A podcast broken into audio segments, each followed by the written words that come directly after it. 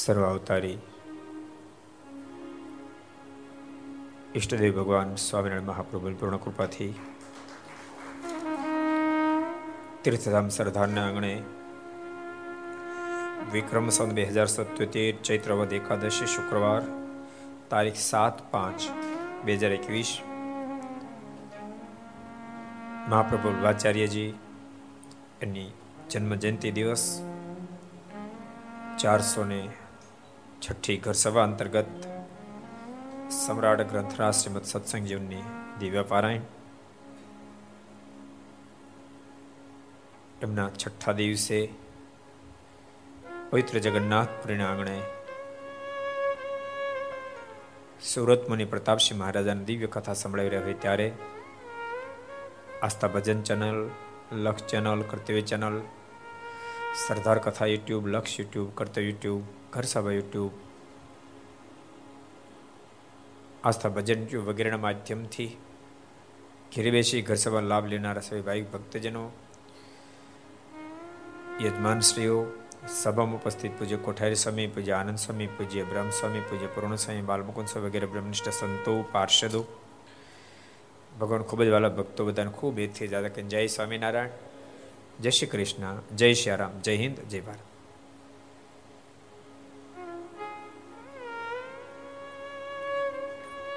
ગઈકાલે ભક્તોના પ્રેમને આધીન બની લાડુબાહુનો ભાવ પૂર્ણ કરવા માટે ભગવાન શ્રી પરમિશન આપી ગઢપુરના આંગણે ભવ્ય અણકોટ ઉત્સવ ઉજવાયો. હજારો સંતો ભક્તો આ મહોત્સવનો લાભ લેવા માટે આવ્યા ભક્તો ઉત્સવનો હેતુ જે છે ઉત્સવના માધ્યમથી જીવાત્મા સહજમાં પરમાત્મા સાથે પોતાનો સંબંધ બાંધી શકે છે ઉત્સવના માધ્યમથી હજારો સંતો ભક્તોનો જોગ થાય છે સહજમાં એની અંદર એને દિવ્યતાની અનુભૂતિ થાય છે અને જીવાત્માને પરમાત્મા સુધી ખેંચી જાય છે. આજે જ આપણે અત્યારે સદગુરુ ગોપાળાન સ્વામીનો આપેલો સ્વામિનારાયણ ભગવાનનો મહિમા ગાતો બીજ મંત્ર, એની યજ્ઞ કરીશ મેં કહ્યું હતું મેં કીધું આ મંત્રની તાકાત તમે જુઓ. આજે તો આજે ચોથો દિવસ છે. તો કેટલા લોકો દર્શન કરવા માટે આવે? અને જે આવે પાછા પૂરો ન થાય તો જાતા જ નથી. કોઈ સાથે મંત્ર બોલે, કોઈ બેઠા બેઠા માળા કરે, કોઈ યજ્ઞની ફરતી પ્રદિક્ષણા કરે. ચાર વાગે સ્ટાર્ટ થઈ જાય ત્યાંથી માણસો આવવા માંડે. અને શેક આરતી પૂરી ન થાય ત્યાં સુધી જવાનું કોઈ નામ નથી લેતા. સવારમાં પણ નવ વાગે સ્ટાર્ટ થાય, સાડા અગિયાર વાગ્યા સુધી. કારણ કે જે દિવ્યતા વ્યાપી જાય છે. જે વાતને, જે વસ્તુને, જે પદાર્થને પરમાત્માનો સંબંધ થાય છે, એ માયિકતાનો ત્યાગ કરી દઈ, દિવ્યતાનો સ્વીકાર કરી લે પ્રતાપસિંહ ગઢપુરમાં જબરજસ્ત અણકોટ મહોત્સવ થયો છે. હજારો સંતો ભક્તો આવ્યા છે. સ્વયં ભગવાન સ્વામિનારાયણ આરતી ઉતારી છે. અને ત્યારબાદ ભગવાન શ્રી હરિ એ સભામાં ગયા છે. અનેક સ્ત્રી ભક્તોએ લાડુબાને વિનંતી કરી છે. લાડુબા, આપ તો અનેક ફેરી પ્રભુના મૂર્તિમાંથી પ્રગટ થતા દર્શન કરી ચૂક્યા છો. અમારા પર કૃપા કરો ને. અમને પણ મૂર્તિમાંથી પ્રગટ થયેલા પ્રભુના દર્શન થાય. આમ તો ભાગ્યવંતા બન્યા છે, પ્રગટ ભગવાન મળ્યા જ છે, પરંતુ મૂર્તિમાંથી પ્રગટ થતા પ્રભુના દર્શન નથી થયા. સ્ત્રી ભક્તોએ જ્યારે વિનંતી કરી છે, ત્યારે લાડુબાઈએ ભગવાન શ્રી હરિને પ્રાર્થના કરી, કૃપાનાથ, મને તો આપ નિત્ય દર્શન આપો છો, મૂર્તિમાંથી પ્રગટ થઈને આજ સ્ત્રી ભક્તો તમને ઈચ્છા છે, તો આપ દર્શન આપો. અને એ જ વખતે મૂર્તિમાંથી ભગવાન શ્રી હરિ પ્રગટ સ્વરૂપે પ્રગટ થયા છે. અને પ્રતાપસિંહ અણકોટમાં જે ચીજો ધરાવી છે ને, ભગવાન શ્રી હરિ આરોગવા લાગ્યા છે. લાડુબા જેનું નામ બોલે, એનો પ્રભુ સ્વીકાર કરે. કૃપાનાથ, લાડુ જમો, લાડુ જમે, મોહનથાળ જમો, મોહનથાળ જમે, સાટા જમો, સાટા જમે. માલિકા, ઘારી જમો, પ્રભુ ઘારી જમે. કૃપાનાથ, આ ફાફડા બનાવો, મહેનત ઘણી કરી, ફાફડા જમો, પ્રભુ ફાફડા જમે. આ દ્રશ્યને જો સ્ત્રી ભક્તોને ખૂબ આનંદ થયો. અમે ભગવાન શ્રી હરિ પ્રગટ મળ્યા માટે કૃતકૃત્ય તો થઈ જ ગયા હતા, પણ આજ અમારા એ નસીબને જાણે કળશ ચડી ગયા. પ્રભુના મૂર્તિમાંથી પ્રગટ થયેલા દર્શન થયા. પ્રતાપસિંહ ત્યારબાદ ભગવાન શ્રી ફરીવાર એના સ્વરૂપમાં લીન થયા છે. બપોર સુધી જ્ઞાન વાર્તા ચાલી છે. બપોરનો સમય થતા મહારાજે પંક્તિ પડાવી છે. દાદાના દરબારમાં પંક્તિ પડી છે. પ્રથમવાર મહારાજે પીરશું છે? પછી મહારાજ ત્યાં ખુરશી નાખીને બેઠા. સંતોને કીધું બધા પીરશો સંતો પીરસી રહ્યા છે. મુક્તાનુ સ્વામી ખૂબ આનંદથી પીરસી રહ્યા છે. સ્વામીની સ્વાભાવિક લાક્ષણિકતા હતી. સ્વામી આનંદમાં પીરસી રહ્યા છે. બ્રહ્માનંદ સ્વામી હસાવતા હસાવતા બધાને પીરસી રહ્યા છે. બધા પોતપોતાની લાક્ષણિકતા પ્રમાણે પીરસી રહ્યા છે. શુકાનંદ સ્વામી, નિત્યાનંદ સ્વામી પીરસવામાં અતિ કુશળ છે. ખૂબ સુંદર રીતે પીરસી રહ્યા છે. આનંદાનંદ સ્વામી, બધાને એક સરખું પીરશે કોઈ બે માગે તોય ભલે, ચાર માગે તોય બધાને એક સરખું પીરસે જાય છે. કોઈ ભેદ રેખા નહીં. સ્વયં પ્રકાશાનંદ સ્વામી મહારાજની મૂર્તિમાં લેલીન બન્યા છે, જેને કારણે માગે અને ભૂલી જાય, ન માગે ઢગલો કરે છે. આત્માનંદ સમય અતિ ઉતાવળા, પરંતુ તેમ છતાં ખૂબ કુશળતાથી પીરસે છે. બે વાર, ત્રણ વાર, ચાર વાર. હવે સંતો ના પાડે, હવે નહીં ચાલે નહીં ચાલે. મુકુંદ બ્રહ્મચારી કહે છે કે મહારાજ, હવે સંતો મનાય કરે શું કરશું? મહારાજ કે ભલે મનાય કરે, તોય પીરશો પણ મારા સંતો ના પાડે છે. ભગવાન શ્રી હરિ કે, હા હા, હું રવે દેયમ દેયમ ચકર ધૂનુને શીર કામ્પ્યતિ દાતવ્યમ ન દિયમ સિંહ ગર્જને. મારે કે હા કરીને ના પાડે તો આપો, હું કરીને ના પાડે તો આપો, હાથ હલાવીને ના પાડે તો આપો, માથું હલાવીને ના પાડે તો આપો. ન દેયમ સિંહ ગર્જને. સિંહ ગર્જના કરે પછી નહીં આપતા. પ્રતાપસિંહ હજારો સંતો ભક્તોને આજ ભગવાન શ્રી હરિએ સિંહ ગર્જનાઓ કરાવી છે. સંતો જમી રહ્યા પછી હરિભક્તો એને સ્વયં ભગવાન શ્રી હરિ પીરસવા માટે આવ્યા છે. સમલા ખાચર ને મહારાજે ખૂબ પ્રેમથી પેંડા પીરસ્યા છે. અલૈયા ખાચર ને ભગવાન સ્વામિનારાયણ જલેબી પીરસી છે. જીવા ખાચર મહારાજ કે તમારી ઉંમર થઈ, દાંત નથી, તમારા ખાજા બરાબર. એમ કઈ ખાજા પીરસ્યા છે. પ્રતાપસિંહ ભક્તોને ખૂબ પ્રેમથી ભગવાન શ્રી પીરસી રહ્યા છે. વેરાભાઈ ને ભગવાન શ્રી હરિએ બરફી પીરસી છે. સુરા ખાચર ને ભગવાન શ્રી હરિએ જલેબી પીરસી છે. ખૂબ પ્રેમથી ભક્તોને પણ પીરસ્યું છે. બધાને સિંહ નાદો ભગવાન શ્રી હરિએ કરાવ્યા છે સુરત મુનિ કે પ્રતાપસિંહ તમામને સિંહનાદો કરાવીને ભગવાન શ્રીહરિ પોતાનું ઉતારે જાય છે, પણ જતા જતા લાડુબા જીવબાને કહેતા ગયા છે, સ્ત્રી ભક્તોને ખૂબ પીરસ્યો, ખૂબ જમાડજો, અભ્યાગતો આવે પણ ખૂબ પ્રેમથી જમાડજો. દાદાના દરબારમાં અખંડ નાદો થઈ રહ્યા છે. દેતામ દેતામ ચાતે ગૃહેતામ ગૃહેતામ આપો આપો, લઈ જાઓ લઈ જાઓ ના નાદો થઈ રહ્યા છે. અને ભક્તો ભૂલતા નહીં. આપનારનું ક્યારેક ખૂટતું નથી. અને માત્ર સંગ્રહ કરનારનું એક દાડો પોતાનું રહેતું નથી. કાં તો ધન જતો રહે કાં તો પોતે જતો રહે. માત્ર ભેગું કરવામાં સમજે છે.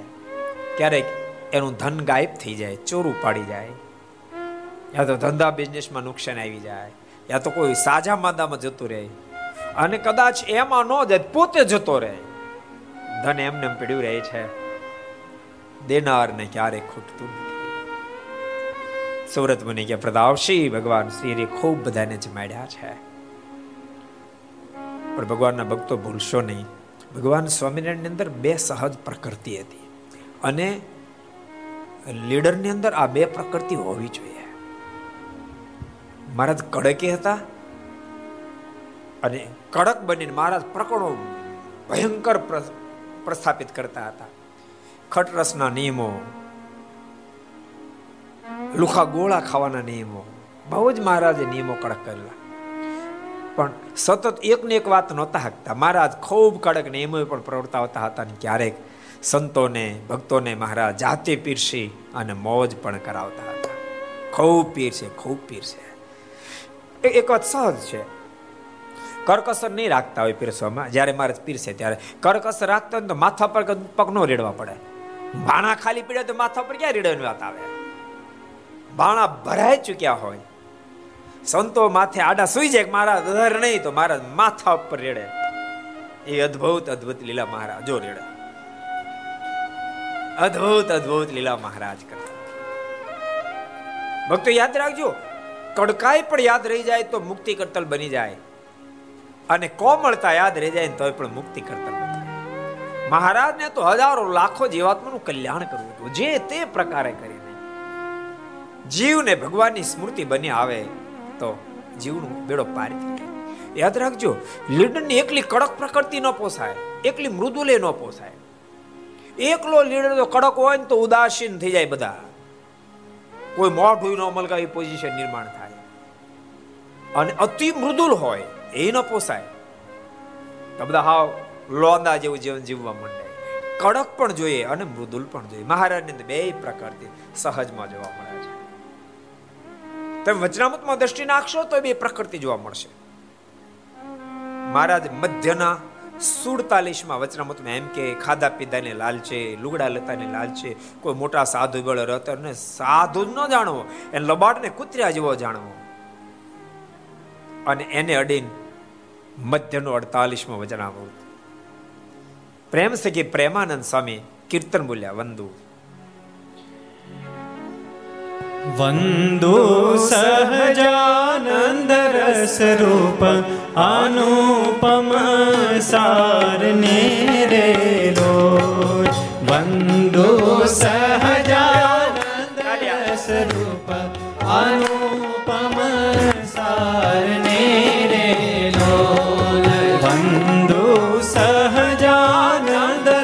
રસ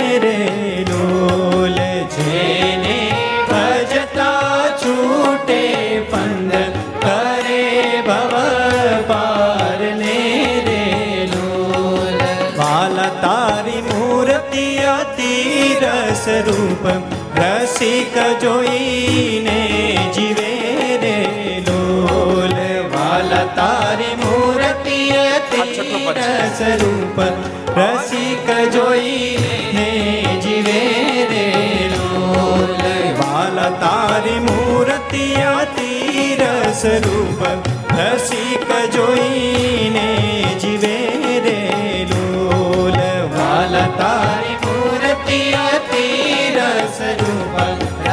રસિક જોઈને જીવે રે લોલ વાલા એ રસના ચાકણ હાર એ છાશ તે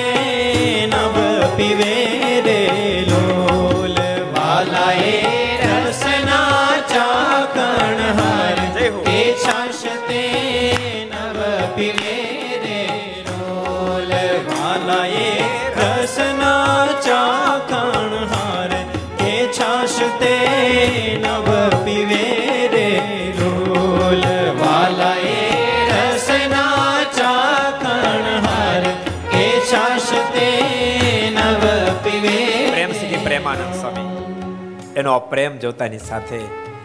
અબજો બ્રહ્માના માલિક ભગવાન સ્વામિનારાયણ, એમ કે, અમારા મનમાં એમ થાય છે, આ સાધુને ઊભા થઈને દંડ પ્રણામ કરીએ.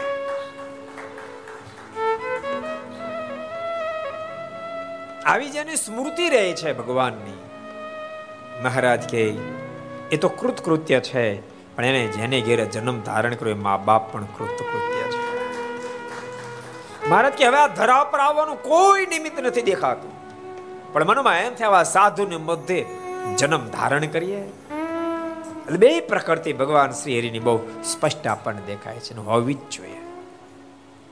જો એ જ પરિવાર ખૂબ પ્રેમથી બહુ વ્યવસ્થિત ચાલશે, જે પરિવારમાં લીડરની આ બે પ્રકૃતિ હશે. વગર પૂછી બીજી વાત બતાવો. જેણે પોતાનો પરિવાર ખૂબ સ્મૂથ રીતે ચલાવવો છે. તમારા સંતાનથી કંઈક ભૂલ થઈ હોય ને ટકોર કરશો પણ ટોક ટોક ટોક ટોક ટોક ટોક શરૂ નહીં કરતા. ને તો અમુક અમુકની એવી ટેવ હોય. એક વાર ભૂલ થઈ એટલે પતી ગયું પછી મહિના સુધી માથા માર માર માર માર માર માર. ઓલો પતી જાય ત્યાં સુધી મારે બોલો. લગભગ ચાર પાંચ મહિના થયા. એક યુવાનનો મને ફોન આવ્યો સત્ય ઘટના તમને કહું. રડવા મળ્યો છે તો. કેમ રડે છે? મને કે આ છેલ્લો ફોન છે. શું થયું? એ કે જીવન ટૂંકાવી નાખું છું. મેં વાંધો શું છે? શું કામ ટૂંકાવું? એ કે ધંધામાં થોડીક નુકસાની કરી છે. એ કે ભલા મને ધંધામાં નુકસાની કરી કઈ જીવન ટૂંકાવી નખાય? આ મોંઘો માણસનો દેહ મળ્યો છે? ફરી કેમ કરી મળશે? અને કે હું જાણું છું. તમે કીધું શું કામ સંકલ્પ કરશો? મેં કે ધંધામાં તો નુકસાની ગઈ એનું તો દુઃખ છે, પણ એના કરતા મારા બાપા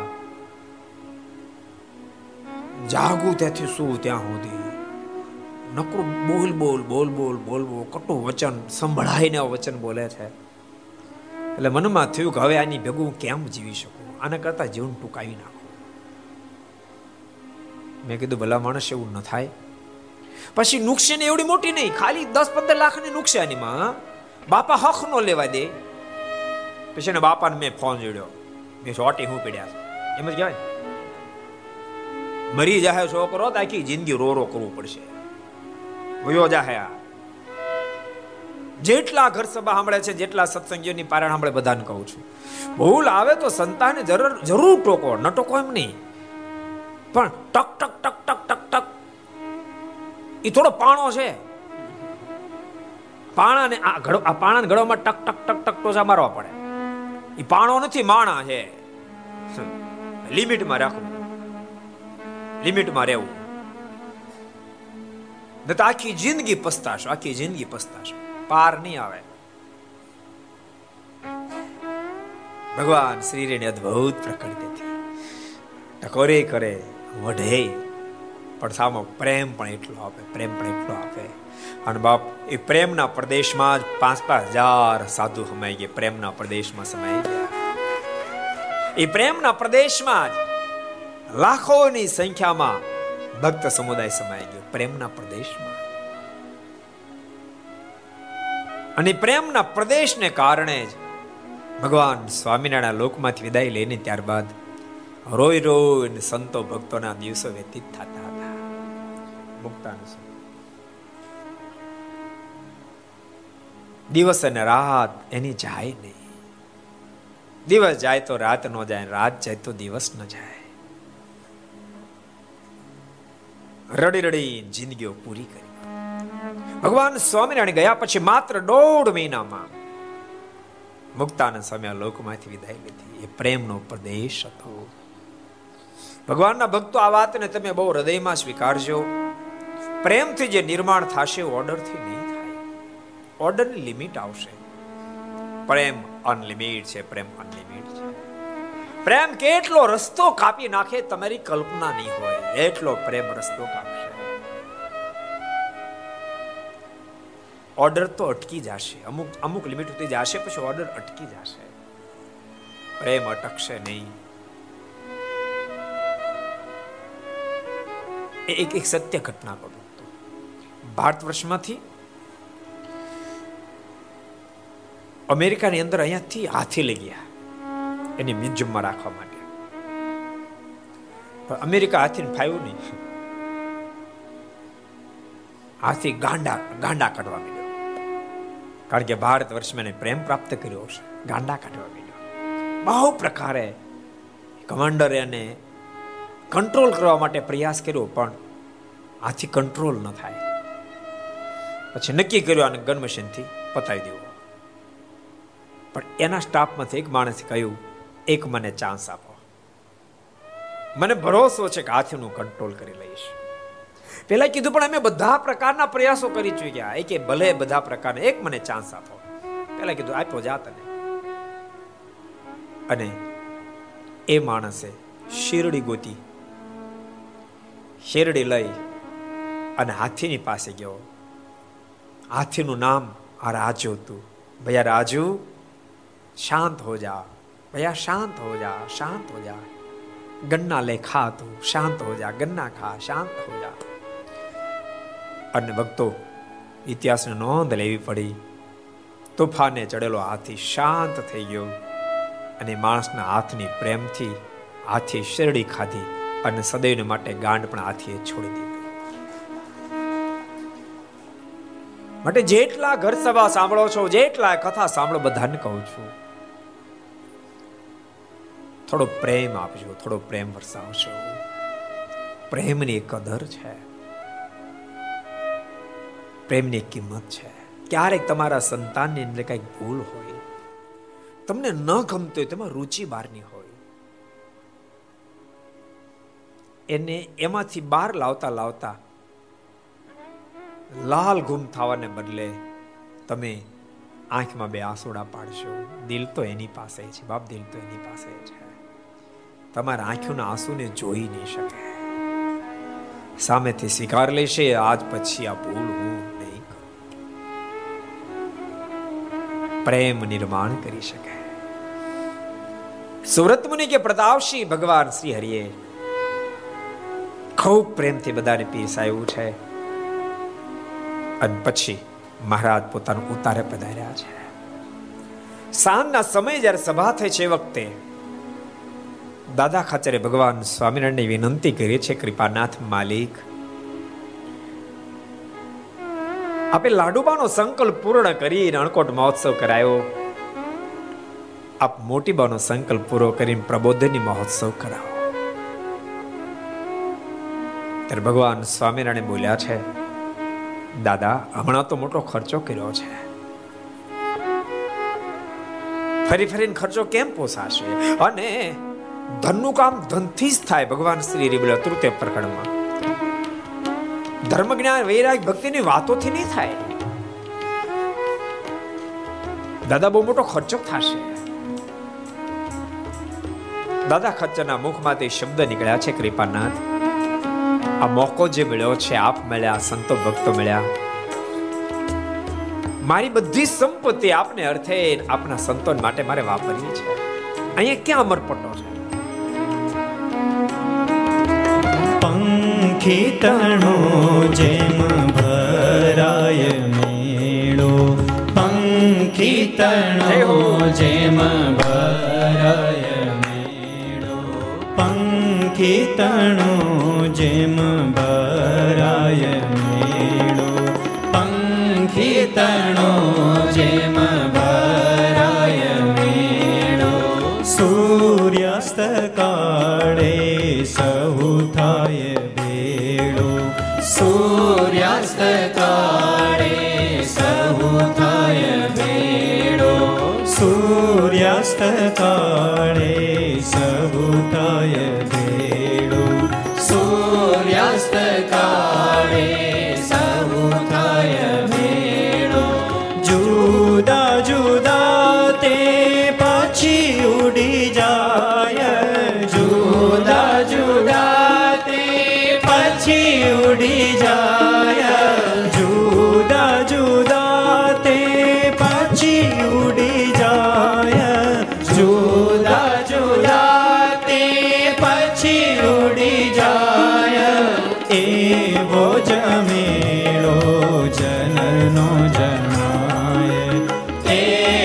જમેળો જણાય. એવો જમેળો જનનો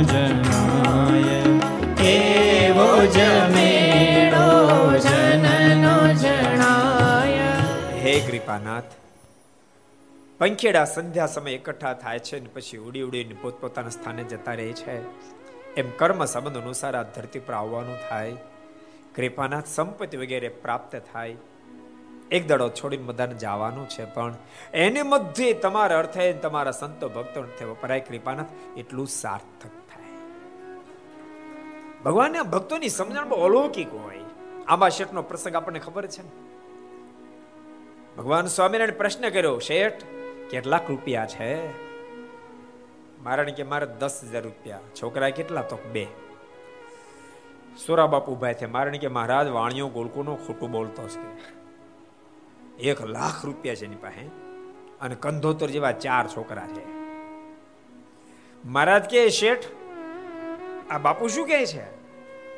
મારણ કે, મહારાજ સુરાબાપ એની રીતે સાચા છે, પણ મારી રીતે હું પણ સાચો છું. મારે કે, બે કેમ સાચા હોય? મારણ કે, મહારાજ સુરાબાપુ કહે છે, એ પ્રમાણે આ લોકની દ્રષ્ટિ મારી પાસે એક લાખ રૂપિયાની મૂડી છે, પણ એમાંથી દસ જ હજાર રૂપિયા આપને અર્થે આપના સંતો ભક્તોને અર્થે પ્રાણા છે. માટે દસ હજારને હું મારા સમજુ છું. નેવ હજારને મારા માનતો જ નથી. માટે કહું છું, દસ હજારની મૂડી છે. અને મારા સુરા બાપુ કે એમાં આ લોકની દ્રષ્ટિએ ચાર દીકરા છે. પરંતુ એમાંથી બે આપની આજ્ઞાનું પાલન કરીને આપનું ભજન કરે છે. બે તો કપાતર પાક્યા છે. એટલે બે છોકરા મહારાજ અક્ષરધામમાં પણ ભેળા આવશે. બે તો ખબર નહીં ક્યાં જશે. માટે કહું છું બે દીકરા છે દસ હજારની બોડી છે. આ સમજણ બાપ સત્સંગમાં રહી છે.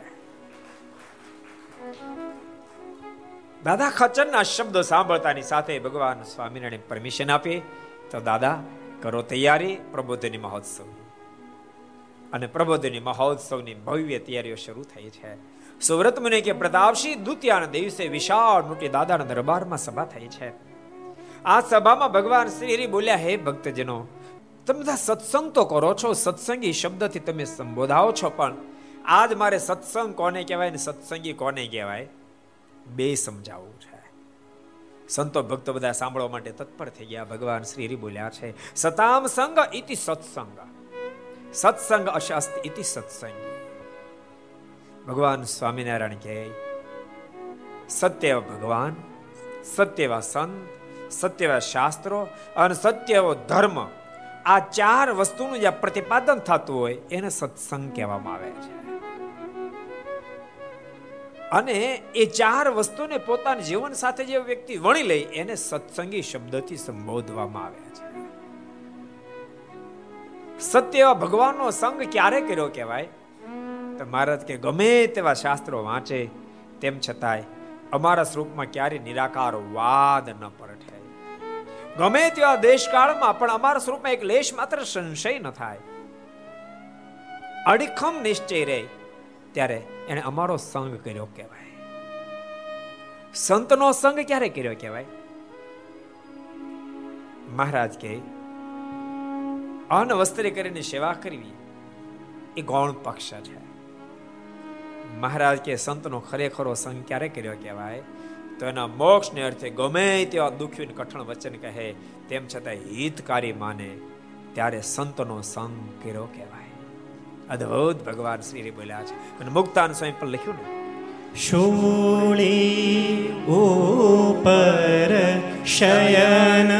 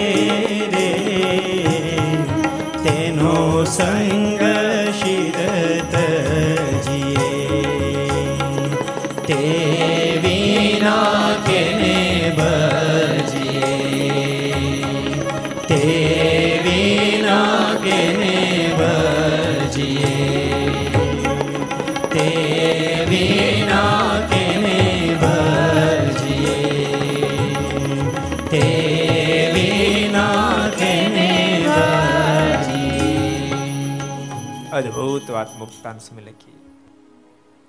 શૂળી ઉપર શયન કરાવે તો સાધુને સંગ્રહીએ રે. ગમે તેટલા દુખી કઠણ વચન કહે, ગમે તેટલું મનનું મરોડે, તેમ છતાંય સાધુનો સંગ છોડીએ નહીં. આજ વાત સ્વયં ભગવાન શ્રી હરિએ બહુ સ્પષ્ટ પ્રમાણમાં સત્સંગમાં બતાવી. મહારાજ કે, નારાયણ ગીતામાં ભગવાન સ્વામિનારાયણના શબ્દો હે પરમહંસો, હે ભક્તજનો, નિત્ય સંત સમાગમ કરતા રહેશો અને જે સાધુના સંગ થકી, જેના પ્રસંગ થકી તમારે જેના ધર્મ, જ્ઞાન, વૈરાગ, ભક્તિ દ્રઢ થતા હોય, મારી નિષ્ઠા દ્રઢ થતી હોય, એના થકી વેગળા કરવા માટે પોસાય તે આવે, પરંતુ એનો સંગ તમે તમારા મોક્ષને ઈચ્છતા હોય તો ક્યારે કરશો છોડશો એનો સંગ ક્યારે છોડશો નહીં. શ્રીજી મહારાજ બોલ્યા છે. દુરી જન દુરું ભાષણ બોલે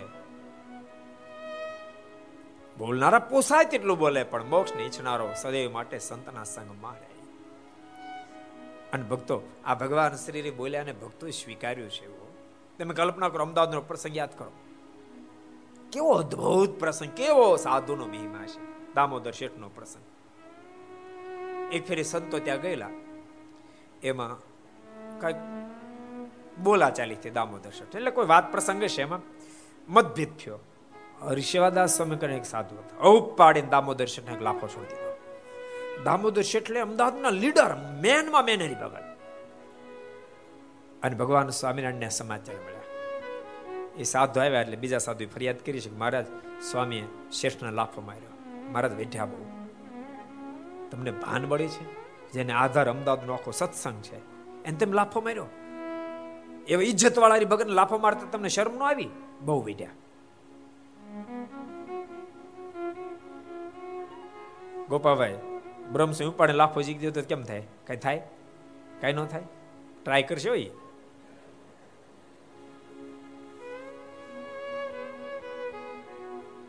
તો બહુ બેઠ્યા અને મહારાજ વળતા તે જ વખતે દામોદર શેઠ બરાબર આવી ગયા. એને ખબર પડી, સ્વામી મને લાફો મારી એટલે વઢે છે. દામોદર શેઠે મારીને આગળ જઈને હાથ જોડે મારીને કૃપાનાથ, શું કામ સ્વામીને વઢો છો?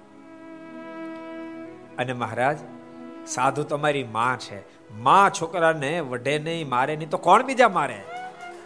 અમે નાના છીએ તમારી માએ ક્યારે નહીં માર્યા હોય? આનું નામ કહેવાય મહિમા. આને કહેવાય સંત સમાગમનો ખપ. આને કહેવાય સાધુની સાથે આત્મબુદ્ધિ. નતર નાનો તે માય નો માર્યા હોય? નો માર્યા હોય? ઘનશ્યાબે તમને મારેલા કે નહીં? માર્યા જ હોય ને. ગોપાલ સ્વામી, તમને? હે પતિત બાવન તને સાધુજન સ્વામી, તમને માય મારેલા? એમ? મુક્ત સુતન મારેલા? એમ? શ્રંગદાસજી તને માય લાફ મારેલા? અનુપદાસજી, તને? એમ? મુરલીમોહન સ્વામી, તમે? જોઈ લો. હરિપ્રસાદાજી, તમને? જોઈ લો જોઈ લો જોઈ લો. ધર્મ સ્વામી તમને? મારેલા. અમર સ્વામી, તને? પૂર્ણ સ્વામી તમને મહારાજ બ્રહ્મ સ્વામી તમને જઈ લો. આનંદ સ્વામી તમને જો તો તારે ભલામણ. આઈ ને, જોશો તું? તારી મેં તને નહીં મારેલો. તારે પછી માર્યો ને ભલામણ. એમ તને? પ્રસાદ ખાધો જ હોય થોડો ઘણો. કડકમાં હોય તો દર ખાધો હોય. મહારાજ ને કહે છે મહારાજ, સાધુ તમારી માં છે. માં સંતાનને ડારો નો દીધ કોણ દે? મારા સમજાવે ક્યારે સંતોનો સંગ કર્યો કહેવાય?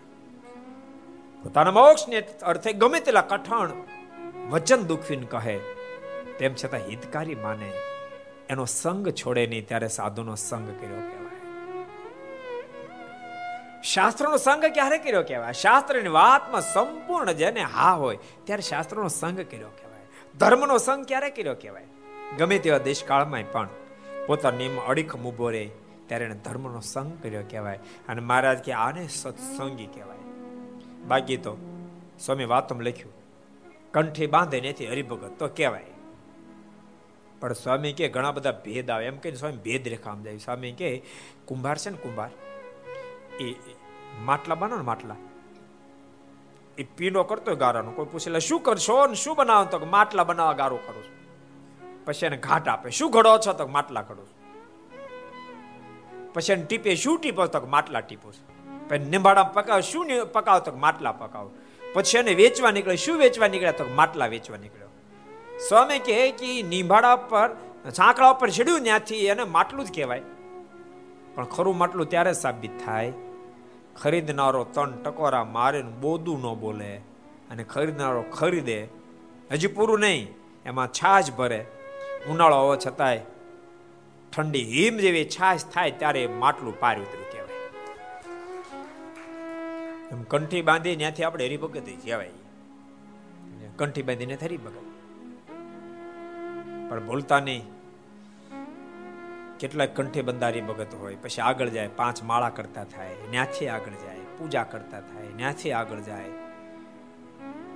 બારનું નહીં જમવા નિયમવાળા થાય, ત્યાંથી આગળ જાય. એમ કરતા કરતા કરતા કરતા નિજાત્મનમ બ્રહ્મરૂપમ દૈત્ર વિલક્ષણમ. પોતાની જાતને બ્રહ્મરૂપ માનીને પરમાત્માને પ્રસન્ન કરવા માટે મતતો થાય, ત્યારે ખરેખર હરિભગત નિર્માણ થયો કહેવાય. અદ્ભુત મહારાજ સત્સંગની વાતો બતાવી છે, તૃતીયાનો દિવસ આવ્યો છે. તૃતીયાના દિવસે હેમંતસિંહ રાજાએ મારને પ્રશ્ન કર્યો, કૃપાનાથ, ઉપાસનાની દ્રઢતા કેમ થાય? આપણે નિષ્ઠાની દ્રઢતા કેમ થાય ભક્તો, આ પ્રશ્ન શિબિરમાં અમે ઓલી પ્રશ્નોત્તરી ચાલતી હોય ને ત્યારે, રોજના બે પાંચ દસ જણા પ્રશ્ન પૂછે છે કે, સ્વામી, ભગવાન નિષ્ઠા દ્રઢ કેમ થાય? તમે નિષ્ઠા દ્રઢ કરવી, નિષ્ઠા દ્રઢ કરવી વાતો કરો, પણ નિષ્ઠા દ્રઢ કેમ થાય? અનભક્તો હું એ જ ઉત્તર આપું છું, દરેક ફેરી, જે સત્સંજનમાં ભગવાન સ્વામિનારાયણ. ભગવાન શ્રી હરિ બોલ્યા રૂડા સંગથી, માને જેની નિષ્ઠા દ્રઢ થયેલી છે.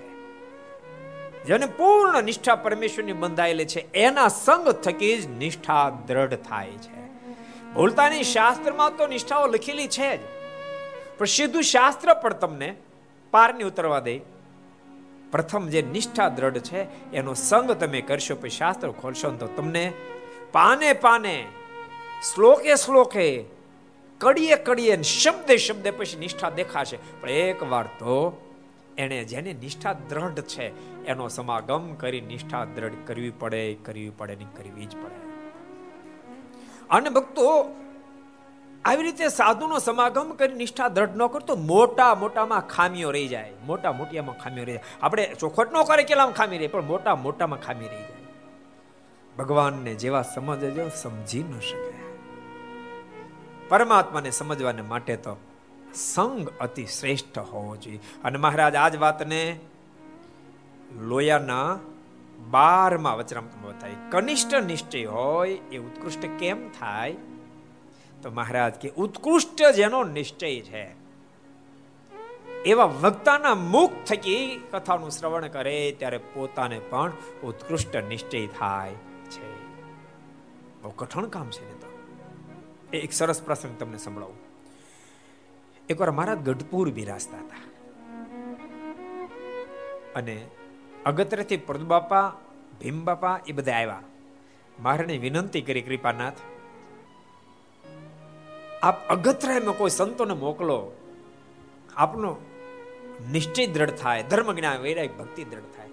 એ વખતે મહારાજે સદગુરુ ગોપાળાનંદ સ્વામીને અને બીજા ત્રીસ સંતોને મોકલ્યા તો ખરા, પણ મહારાજ કે કે જ્યાં સુધી રોકાય ત્યાં સુધી ગોપાળન સ્વામી વાતો કરશે. અને તે દિવસે એક જ દિવસ થયેલો.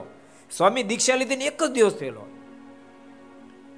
અને આ ઘટના જોતાની સાથે ભાઈ રામદાસજી બોલ્યા, પણ કૃપાનાથ, સ્વામી તો હજુ કાલે જ દીક્ષા લીધી છે. કૃપાનાથ, તમે મુક્તાન સ્વામી મોટા કરીને મોકલો, સુખાનંદ સ્વામી મોટા કરીને મોકલો. પણ ગોપાલ તો હજુ કાલ જ સાધુ થયા છે. મહારાજ કે એ ભલે કાલ થયા, પણ હવે જવાનું તમારા બધાને સાથે છે અને ત્યાં વાતો પણ ગોપાળાન સ્વામી જ કરશે. કારણ કે સ્વામી નહીં, પરત પાય નિષ્ઠા હતી અને અગતરાય ગયા. કથાનો પ્રારંભ થયો. અને સ્વામી બે ચાર દિવસ સુધી ધર્મ જ્ઞાન વૈરાગ, ભક્તિની વાતો કરીને પછી મારી નિષ્ઠાની જોરદાર વાતો મેળ્યા કરવા. એવી વાતો કરી, એવી વાતો કરી. બે ચાર દાડા તો ભાઈ રામદાસજીથી સહન ન થાય. શું બોલે છે? પણ ધીમે ધીમે ધીમે ધીમે કરતા કરતા ઘેડ બેહી ગઈ. ભગવાનના ભક્તો, જેટલા ઘર સભા આપણે બધાને કહું છું, તમને વાત ગમે કે ન ગમે તેમ છતાં આ સત્સંગ છોડી નહીં દેતા. આ વાતો સાંભળી રાખશો. તો ધીમે ધીમે ધીમે કરતા તમને પણ ઘેડ બેહી જાય ન બેસતી હોય ને તો ઉપલક ભલે રહો, પણ સાંભળજો. એક દાડો, બે દાડા, ત્રણ દાડા એમ કરતા કરતા કરતા દસ દિવસ, અગિયાર દિવસ અને પંદર દિવસ જ્યાં થયા, ભાઈ રામદાસજીને સંપૂર્ણ વાત સમજાઈ ગઈ. નિત્યનો ક્રમ હતો. ભાઈ રામદાસજીની પૂજામાં સદગુરુ ગોપાળાન સમી દર્શન કરવા માટે પણ આજ ભાઈ રામદાસજી વહેલા જાગ્યા ગોપાળન સ્વામી જાગીને પહેલા જાગીને પૂજા પાઠ કરીને નવરા થઈ ગયા.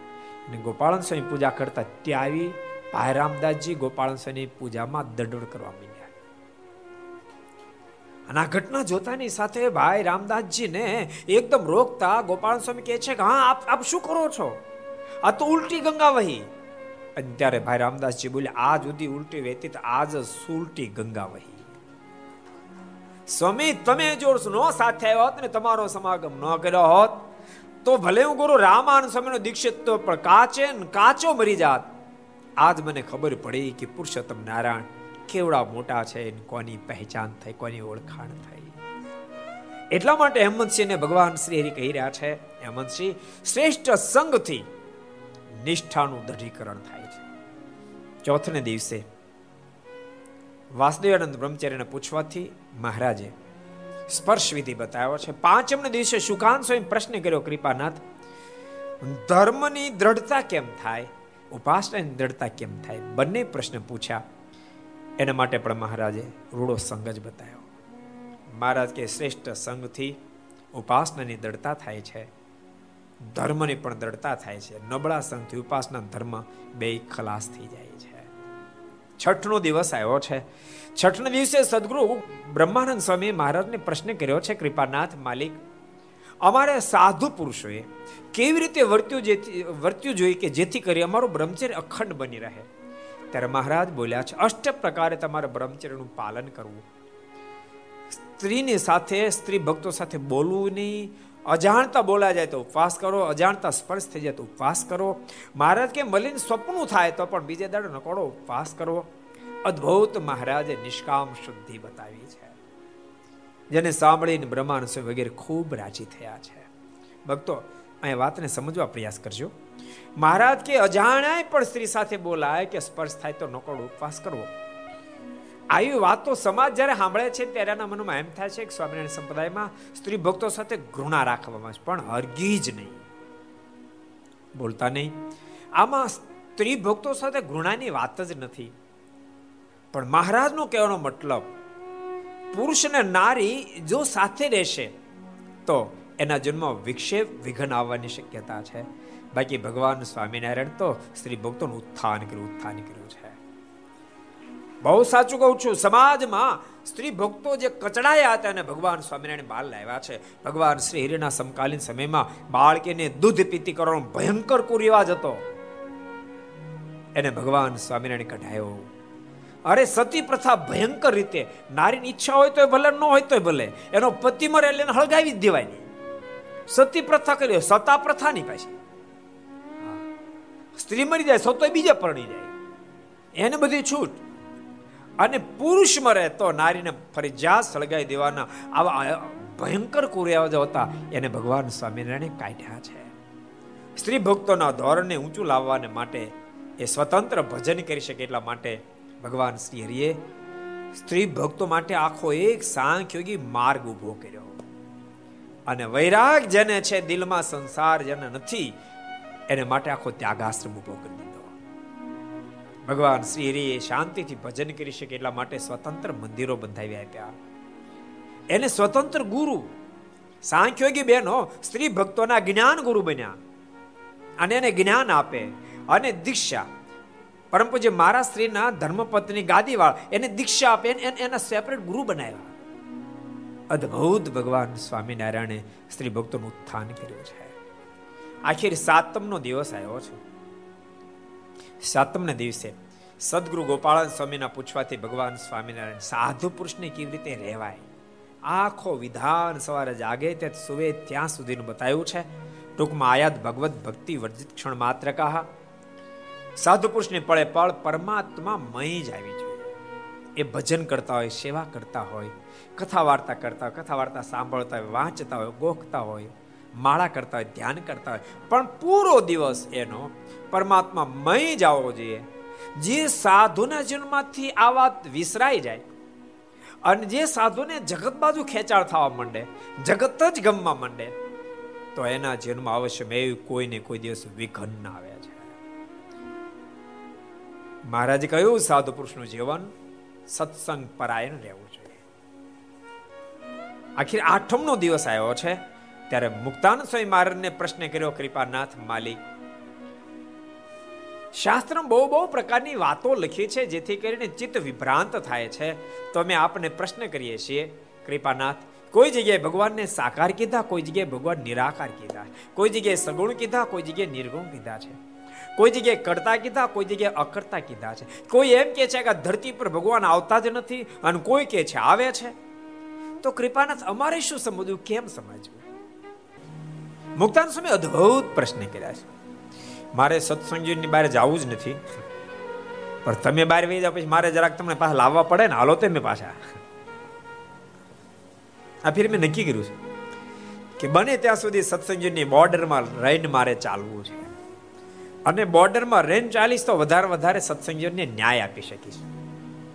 એટલે તમે જો પહેલી કથામાં પણ બોર્ડરમાં ચાલ્યો ને આ કથામાં પણ બોર્ડરની અંદર રહીને જ કથા કરું છું.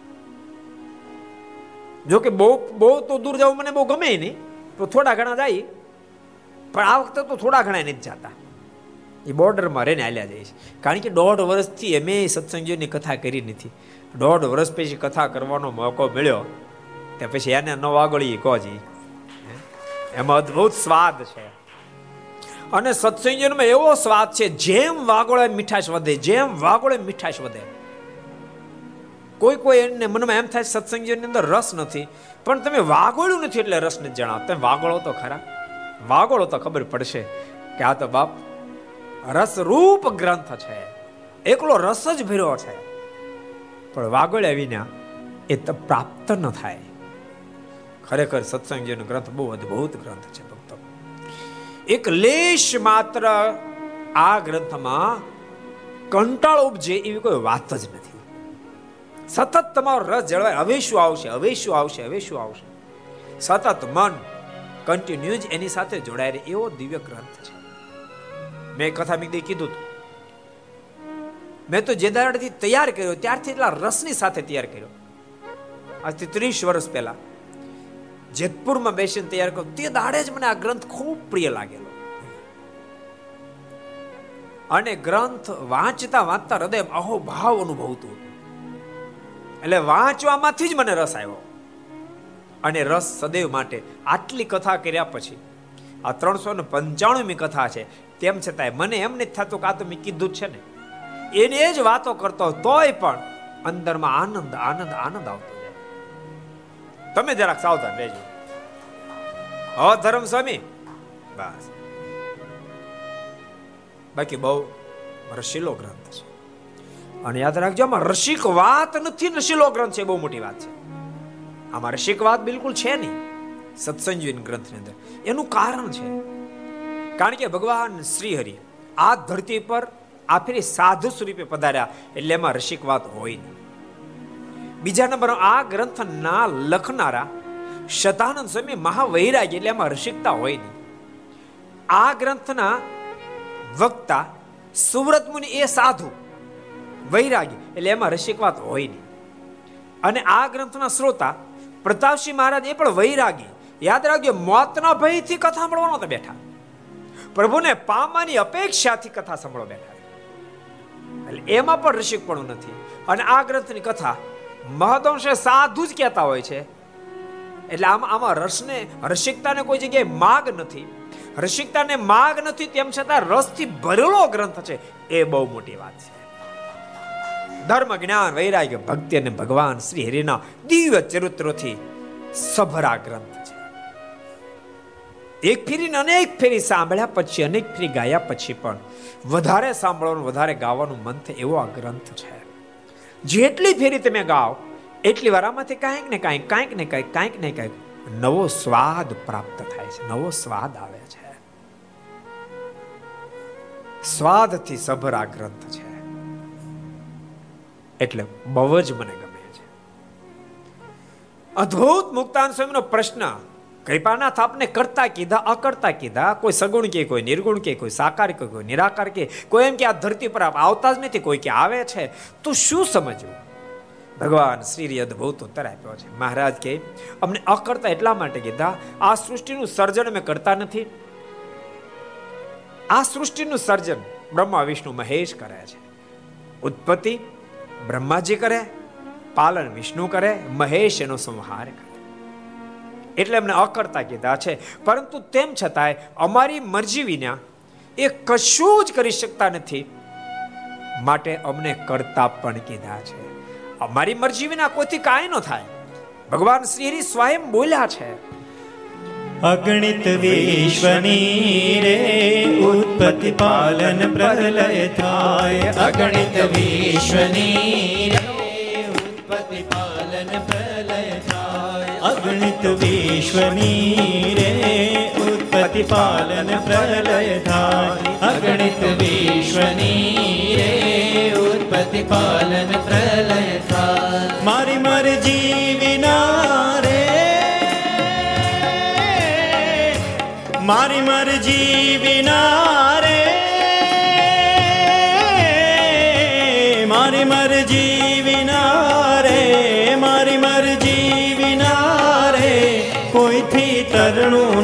તોડાય. મારી મરજી રે કોઈથી તરણો નવ તોડાય. એમ મને જાણજો રે મારા આશ્રિત સૌનર નારી.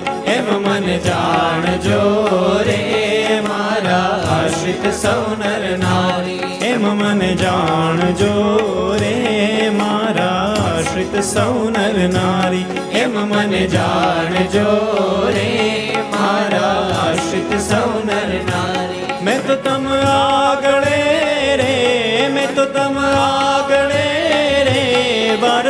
સત્ય કહી છે મારી મેં તો તમ રે. વાર્તા સત્ય કહી છે મારી. હું તો તમ કારણે રે. આવ્યો ધામ થકી ધરી દે હું તો તમ કારણે આવ્યો ધામ થકી ધરી દે હું તો તમ કારણે રે આવ્યો ધામ થકી ધરી દે હું તો તમ કારણે રે આવ્યો ધામ થકી ધરી દે હું તો તમ કારણે રે આવ્યો ધામ થકી ધરી દે હું તો તમ કારણે આવ્યો ધામ થકી જરી દે મારી મરજી વિના રે કોઈથી તરુણ ન તોડાય એમ મને જાણજો રે, મારા આશ્રિત સૌ નર નારી. મુક્તાન સ્વામી કે મહારાજ, ઉત્તર ઝાલા. પણ આપણને સગુણ પણ કીધા, આપણને નિર્ગુણ પણ કીધા. એ કેમ સમજવું ત્યારે ભગવાન શ્રી હરિબુલા સાંભળો.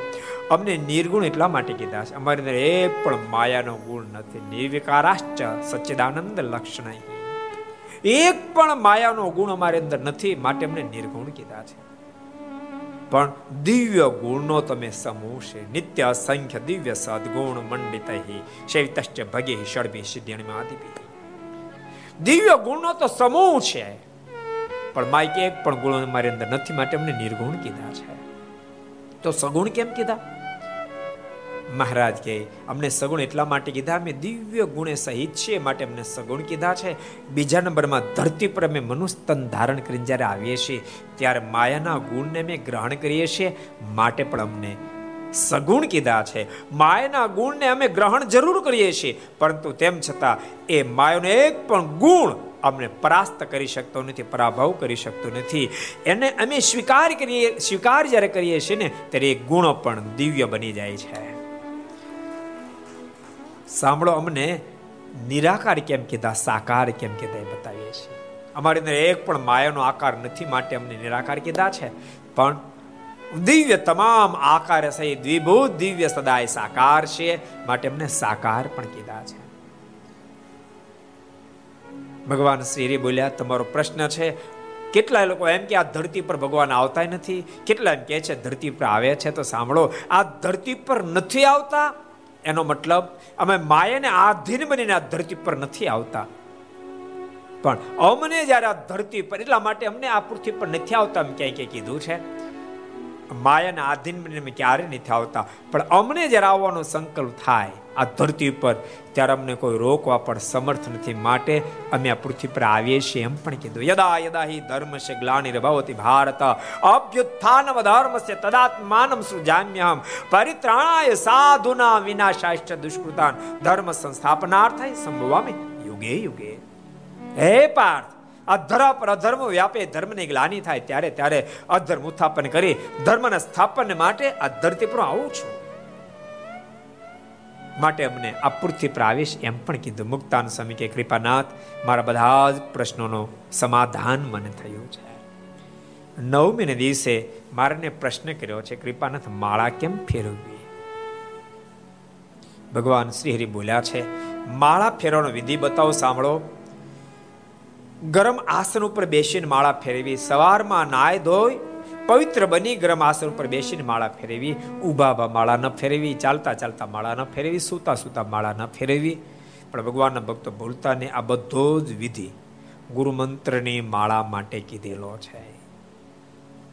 બાકી સ્વામિનારાયણ નામની માળા, રાધે કૃષ્ણ નામની માળા, સીતારામ નામની માળા, એ તો પવિત્ર દેહ, અપવિત્ર દેહે, તે નામ તો નિત્ય સમરવું સને ગમે તે સંજોગોમાં પણ પરમાત્મા નામ તો રટી શકાય છે. અદ્ભુત વિધાન મહારાજ બતાવ્યું છે. આખી દશમીનો દિવસ આવ્યો છે. ત્યારે ભગવાન શ્રી બોલે, હે ભક્તજનો, આવતીકાલે મોટી એકાદશી કાર્તિક સુધી એકાદશી આવે છે. માટે બધા ભક્તોને મેં આદેશ આપીએ છીએ, આવતી દિવસે આવતી એકાદશી, આવતીકાલની એકાદશી, બધા નિર્જળા નકોરડ એકાદશી કરશો. ભગવાન શ્રી બોલ્યા છે કે, આ એટલી મોટી એકાદશી છે. આ દિવસે કોઈ નિર્જળાક નકોરડી કરે, તો મહારાજ કે બહુ મોટા પુણ્યની પ્રાપ્તિ થાય. મહારાજ બહુ એકાદશી મહિમા બતાવ્યો. એકસો રાસુ યજ્ઞ કરે, હજાર યશમેદ યજ્ઞ કરે, અને જે ફળની પ્રાપ્તિ થાય યથા શાસ્ત્ર એક એકાદશી વ્રત કરે, તેને ફળની પ્રાપ્તિ થાય છે. એક લાખ સાધુને સાઠ હજાર વર્ષ સુધી જમાડે, જે ફળની પ્રાપ્તિ થાય એકાદશી દિવસે જે નિરાહાર કરી રહીને એકાદશી કરે યથાશાસ્ત્રને ફળની પ્રાપ્તિ થાય છે. અને ભગવાન શ્રી બોલ્યા છે એકાદશી શાસ્ત્ર કોઈ વ્રત કરે, તો એની એકત્રીસ પ્રિયાનો ઉદ્ધાર કરનારી બની જાય છે. બહુ મોટી ફળશ્રુતિ બતાવી છે. ભગવાન શ્રી બોલ્યા અગિયારસ ને દિવસે જે અનાજ ખાય છે, તો અનાજ નથી ખાતો તો? અનાજની અંદર પાપ માત્ર નિવાસ કરે છે. માટે તે દિવસે જે અનાજ ખાય છે ને અનાજની કોળીએ કોળીએ પાપ ખાય છે. માટે એ ભક્તજનો, કોઈ પણ સંજોગે અગિયારસ ને દિવસે અનાજ જમવું નહીં. મહારાજ બોલ્યા, જો અગિયારસ નિજળા નકોરડી કરવા સમર્થ ન હોય, તો ફલાહાર કરે, પણ અનાજ તો ખાય જ નહીં. મહારાજ કે એકાદશી ને દિવસે ભગવાનનો ભક્ત દિવસે શયન ન કરે, રાત્રે બાર વાગ્યા સુધી જાગરણ કરે, અખંડ અમારું ભજન કરે. જાગરણ કીધું, ઉજાગરો નહીં જાગરણ ઉજાગરણ ફેર છે. આપણે જાગરણ કરતા કહેવાય, કથા સાંભળતા સાંભળતા રાતના બાર વગાડીએ કીર્તન કરતા કરતા, ધૂન કરતા કરતા બાર વગાડીએ. એનું કહેવાય? જાગરણ કહેવાય. અને ફિલ્મ જોવા બેસી જાય. ગંજી પોતો ટીપમાં બેસી જાય. એનું કહેવાય? ઉજાગરો કહેવાય. પ્રત્યેક વ્રતની પાછળ જાગરણ બતાવવામાં આવ્યું છે. પૂર્ણ ફળ ત્યારે મળે છે. તમને તમને તો ઓછી ખબર હોય, પણ સ્ત્રી ભક્તો જો, મોળા કત ને આ કત ને તે કત ને ઘણા કત રહેવાનું હોય ને એ બધામાં જાગરણ હોય કહો ગોપાભાઈ તમે રહ્યા કે નહીં? કે કત એ કરી ભગત મને કહે કે રાત દાડો તૂટીએ અમે. લોકોનો માન અપમાન સહન કરીએ અમે. માર્કેટમાં જાય, લોકો ક્યારેક તોડી નાખે, બધું સહન કરીએ અમે. અને તો ઘરમાં એનું જ કેમ હાલતું છે? એના ખબર પડે તમને? અમારું કેમ નહીં હાલતું હોય? મેં કીધું, તમારે છે ને ગળું બહુ મોટું હતું. ઊભા આગળ એને ખાખા જ કર્યું. સ્ત્રી ભક્તો કેટલા બધા વ્રતો કરી કરીને આવ્યા. એની ફળશ્રુતિ રૂપે તમે ઈ કેમ કર્યો તમે એક વ્રત કરેલું કોઈ નહીં. પણ જો સ્ત્રી ભક્તો વ્રત કરે અને પૂર્ણ ફળતો તો જ મળે, એ પણ જાગરણ કરે. એક હરિભક્તે દસ પંદર વર્ષ થયા. મને ચિઠ્ઠીમાં મોકલાવીને પૂછ્યું. મને કે, સ્વામી, આ સ્ત્રી ભક્તોની ચિઠ્ઠી છે અને પૂછાયું છે. કે મેં બધા વ્રત કર્યા અને બધા જાગરણ કર્યા, તો આ દેદા જેવો કેમ મળ્યો છે? મેં કે જરાક પૂછતા હો તો, કેવી રીતે જાગરણ કર્યા હતા જૂનો જમાનો. પૂછીને આવ્યા, મને કે એમ કે છે ખબર ખબર ચોપાટ રમતા હતા મેં કે દેદા જેવો મળે ને. દેદા જેવો મળ્યો તો ઠામુકો ન મળે. બહુ અદભુત વાત બને. કોઈ પણ વ્રત કરો, એની પાસે જાગરણ કરજો. તો ભગવાન શ્રી હરિ કે તમને પૂર્ણ ફળની પ્રાપ્તિ થશે. એકાદશી કેમ કરી? બ્રહ્માનંદ સ્વામીએ. સ્વયં એકાદશીની મહત્તા પોતાની કલમે કંડારી છે. કોડે કોડે એકાદશી કીજીએ રે. કોડે કોડે એકાદશી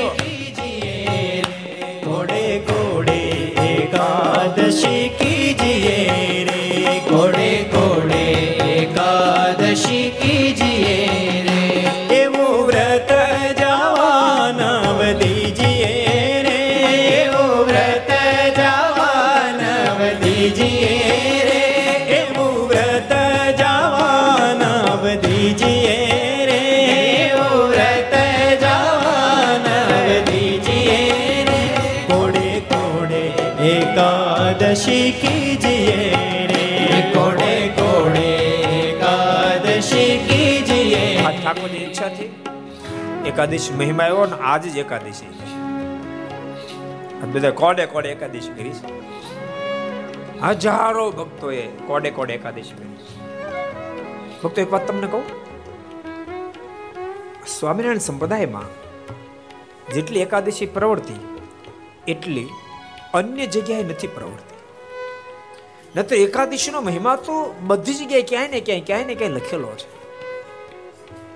સ્વામિનારાયણ સંપ્રદાયમાં જેટલા હરિભક્તો, લાખોની સંખ્યામાં હરિભક્તો એકાદશીનું વ્રત કરતા, અગિયારસનું વ્રત કરતા છે. એનું કોઈ જો કારણ હોય ને તો બાપ, આ સંપ્રદાયમાં કહેનારા સાધુ છે.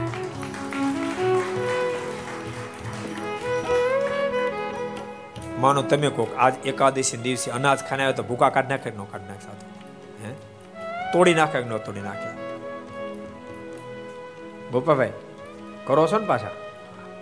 માનો તમે અનાજ ખાને આવ્યા ને બ્રહ્મસ્વામી કીધું લાખો જીકી દે ન જીતી જીકી દે? એટલે કરે. કોઈ કહેનાર આ જીવને કોઈ કહેનારો હોવો જોઈએ રોકનારો ટોકનારો હોવો જોઈએ. નહીં તો આ તો જલસા કરે એમ. સ્વામી વાતમ લખ્યું સ્વામી કે મુમુક્ષને તો હોકારા ભણનારા જોઈએ કોઈ કહેનારા જોઈએ. આજ લાખોની સંખ્યામાં સ્વામિનારાયણ સંપ્રદાયના આશ્રિતો એકાદશી વ્રત કરે. હજારોની સંખ્યામાં. હરિજયંતીનું વ્રત કરે છે ભક્તો સુધી નોમ આ ઘર સભા જેટલા સાંભળતા બધાને કહું છું, દરેક અગિયારસ રહેવી જ જોઈએ, દરેક સુધી નોમ પર રહેવી જ જોઈએ. જ્યાં પણ કથા સાંભળતા હોય, એ બધાને કહું છું. એ વિદ્યાર્થી હોય તો ભલે ભૂતપૂર્વ વિદ્યાર્થી હોય તો ભલે, એ હરિભગત હોય તો ભલે, પુરુષ હોય તો ભલે, અને સ્ત્રી ભક્ત હોય તો ભલે, પ્રત્યેક વ્યક્તિએ બે એકાદશી, એક સુધી નોમનું વ્રત કરવું જોઈએ કરવું જોઈએ કરવું જોઈએ.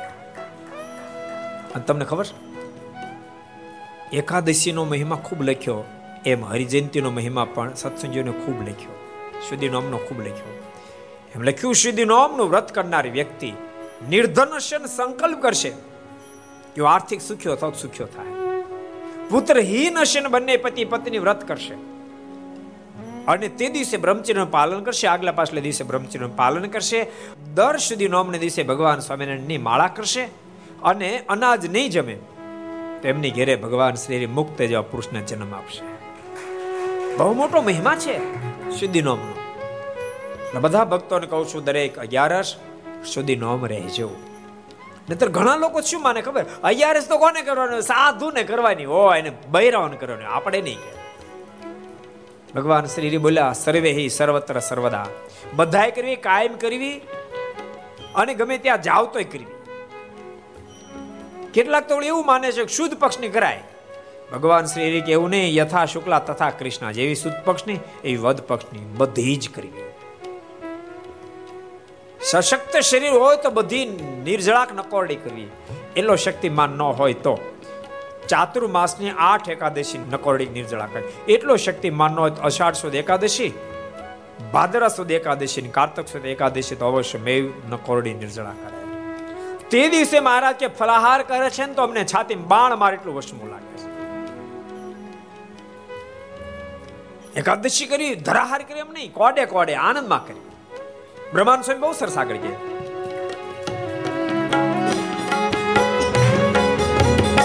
એ વ્રત કરે તે ધન્ય માનવી રે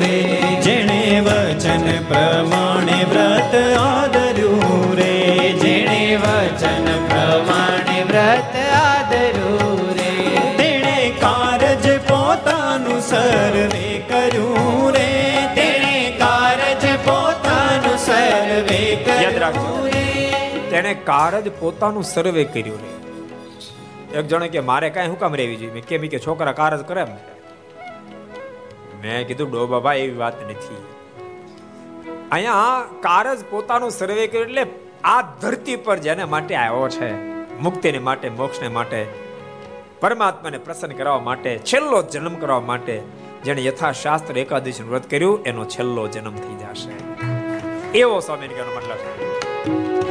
તેણે કારજ પોતાનું સર્વે કર્યું રે. તેણે કારજ પોતાનું સર્વે કર્યું રે. કોડે કોડે એકાદશી કીજીએ રે. કોડે કોડે એકાદશી કીજીએ રે. એનો મહિમા મુનિ વર્ગાય છે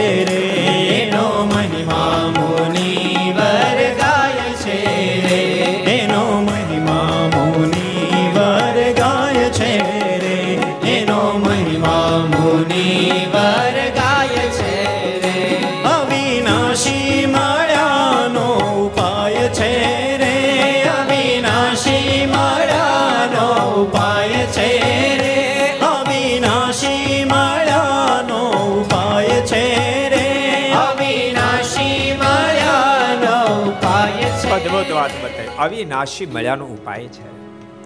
ભક્તો, શાસ્ત્ર માત્ર દ્રષ્ટિ ફેરવશો તમને ખબર પડશે.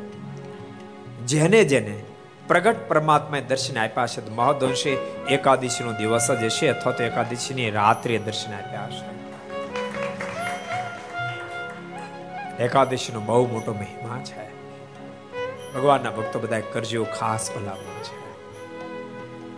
અમુક અમુક ને તો એટલી બધી જીભ બળી લાડકી હોય પછી આપણે બીજી દી ફોન કરે. સ્વામી, કાલે એકાદશી નહીં થઈ શકે તો આજ કરશું તો ચાલશે બારસના દિવસે? કારણ કે શાસ્ત્ર લખ્યું છે, અંજાન એકાદશી ક્યારેક ભૂલાઈ જાય. અનુસંધાન ચૂકાણું અને ભોજન થઈ ગયું. તો બારસને દિવસે ઉપવાસ કરે તો પણ એને પૂર્ણ ફળ મળશે.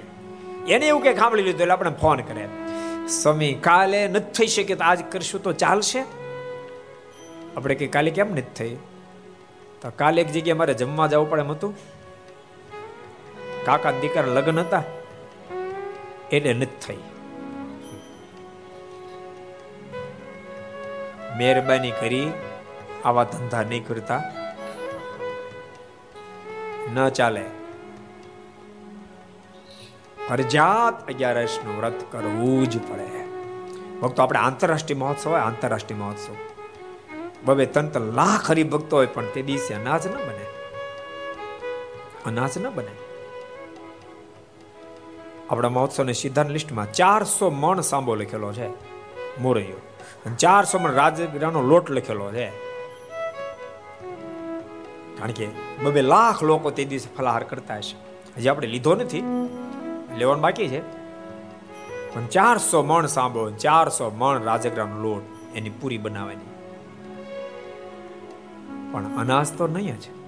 અનાજ તો નો જ ચાલે. ફલાહાર બનાવશું ટનાટન તમ તારે. ચિંતા કરતા નહીં. પછી આવજો એકાદશી દિવસે. જોકે, નકોરડો કરે તો તો બહુ વાત સારી છે. શ્રેષ્ઠ તો એ જ પક્ષ છે. પણ કોઈ ન કરી શક્યા તો ફલાહાર કરે. અનાજ તો જમે જ નહીં. પગનું કી કરી નાખજો. અવશ્ય મેવ એકાદશી વ્રત કરશો શું મહિમા બ્રહ્માંડ સમય આગળ લખી રહ્યા છે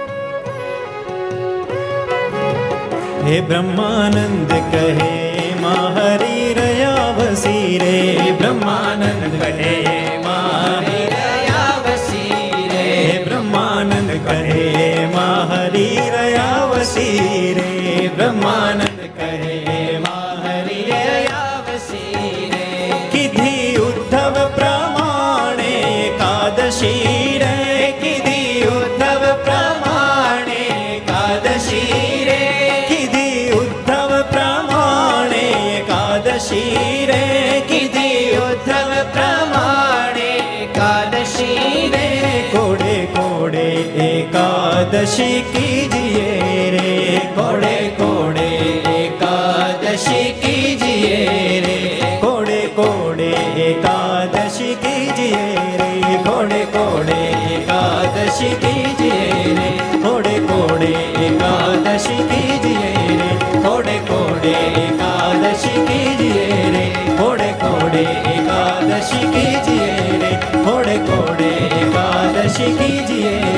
કોડે કોડે એકાદશી કીજીએ રે, કોડે કોડે એકાદશી કીજીએ રે, કોડે કોડે એકાદશી કીજીએ કોડે કોડે એકાદશી કીજીએ રે. મને એવું લાગે છે, આ ધરતી પર મુમુક્ષ તો બહુ છે, પણ કોઈ કહેનારા હોવા જોઈએ. અને કોઈ કહેનારા હોવા જોઈએ. કહે ને, એટલે તરત જ શરૂ કરી દે. આજે આપણે કીધું છે ને, આજે ઘણા બધા ઘર સભામાં બેઠા છે સવારમાં વ્યવસ્થિત કર્યું છે પેટનું કામકાજ, બપોરે કર્યું છે આઠ દસ રોટલી ખાધી છે, પાંચસો ગ્રામ દાળ ભાત ખાધા છે. સાંજે જેમ લીધું છે. અત્યારે ઘર સભા સાંભળતા છે. આજ એને ખબર પડશે કે એકાદશી દિવસે અનાજ ખાય તો એટલું મોટું પાપ લાગે એમ લખ્યું ગુરુની હત્યા કરે, પિતાની કતલ કરે માનું ખૂન કરી નાખે ને પાપ લાગે, એના કરતા વધારે પાપ લાગે. એટલે આજ સાંભળ્યા પછી આવતી એકાદશી શરૂ કરી દે એકાદશી ભક્તો બાય મિસ્ટેક ભૂલાણી પ્રભુ પાસે માફી માગી લેજો, પણ આવતી એકાદશી શરૂ કર્યું ટકોર કરનારા છે. ટકોર કરે તો મુમુક્ષ બધું જ કરે. આ આ ખેડૂત લોકોને ખબર? બે લાખની જોડી બળદ લાવ્યો હોય ને, એને ક્યારેક ક્યારેક અડવું પડે આમ. કેવલભાઈ નો અડવું પડે? નોડો તો હાલ્યા જ જાય કે અડવું પડે?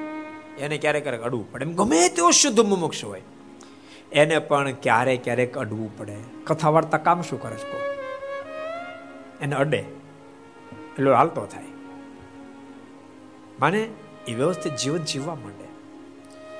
કથા જો જતી રહે જીવનમાંથી તો ભક્તો કાંઈ ન રહે. મુમુક્ષ તો બહુ છે. જરાક તમે ઈશારો કરો એટલે તરત લાગી જાય. આપણે યજ્ઞનું પ્રતિપાદન કર્યું. સદગુરુ ગોપાળન સ્વામીને બીજ મંત્ર યજ્ઞ કરો. કોરોનામાંથી રાહત થશે. આધિવેદી ઉપાધિમાં તમે ઘરાયેલા હશો તો એમાંથી પણ મુક્ત થશો. તમે કલ્પના કરો, સવારે અઢી કલાક, બપોરે અઢી કલાક યજ્ઞ થાય. સવારે નવથી સાડા અગિયાર, બપોરે ચારથી સાડા છ. તો ઓનલાઈન સરદાર કથા વગેરે ઓનલાઈન હજારો લોકો ઘેરે બેસીને યજ્ઞ કરે. હજારો લોકો. કર્તવ્ય ચેનલ લાઈવ એમાં તો હજારો લોકો જોતા છે ને કરતા છે, પણ મોબાઈલ રાખીને હજારો લોકો કરે છે. એ જો આપણે ન કીધો તો આપણે ન કર્યો તો કોઈ ન કરે આપણે અહીં શરૂ કર્યો, હજારો લોકો લાભ લે છે. આમ ટકોર કરવી પડે. ટકોર વિના મુમોક્ષ મોક્ષના પથે ચાલી શકે નહીં. ટકોર બહુ મહત્વની ચીજ છે. સાચું તમને કહું? આપણે અત્યારે કોરોના હોસ્પિટલ શરૂ જે કરી, કોવિડ હોસ્પિટલ, એ મેં જરાક ટકોર કરી હતા લોકોને. એ લોકો તો એવું કહેતા હતા કે આપણે આટલી ફી રાખવી પડે, એટલી રાખવી પડે, આટલો ખર્ચો થાય, આટલો ખર્ચો થાય.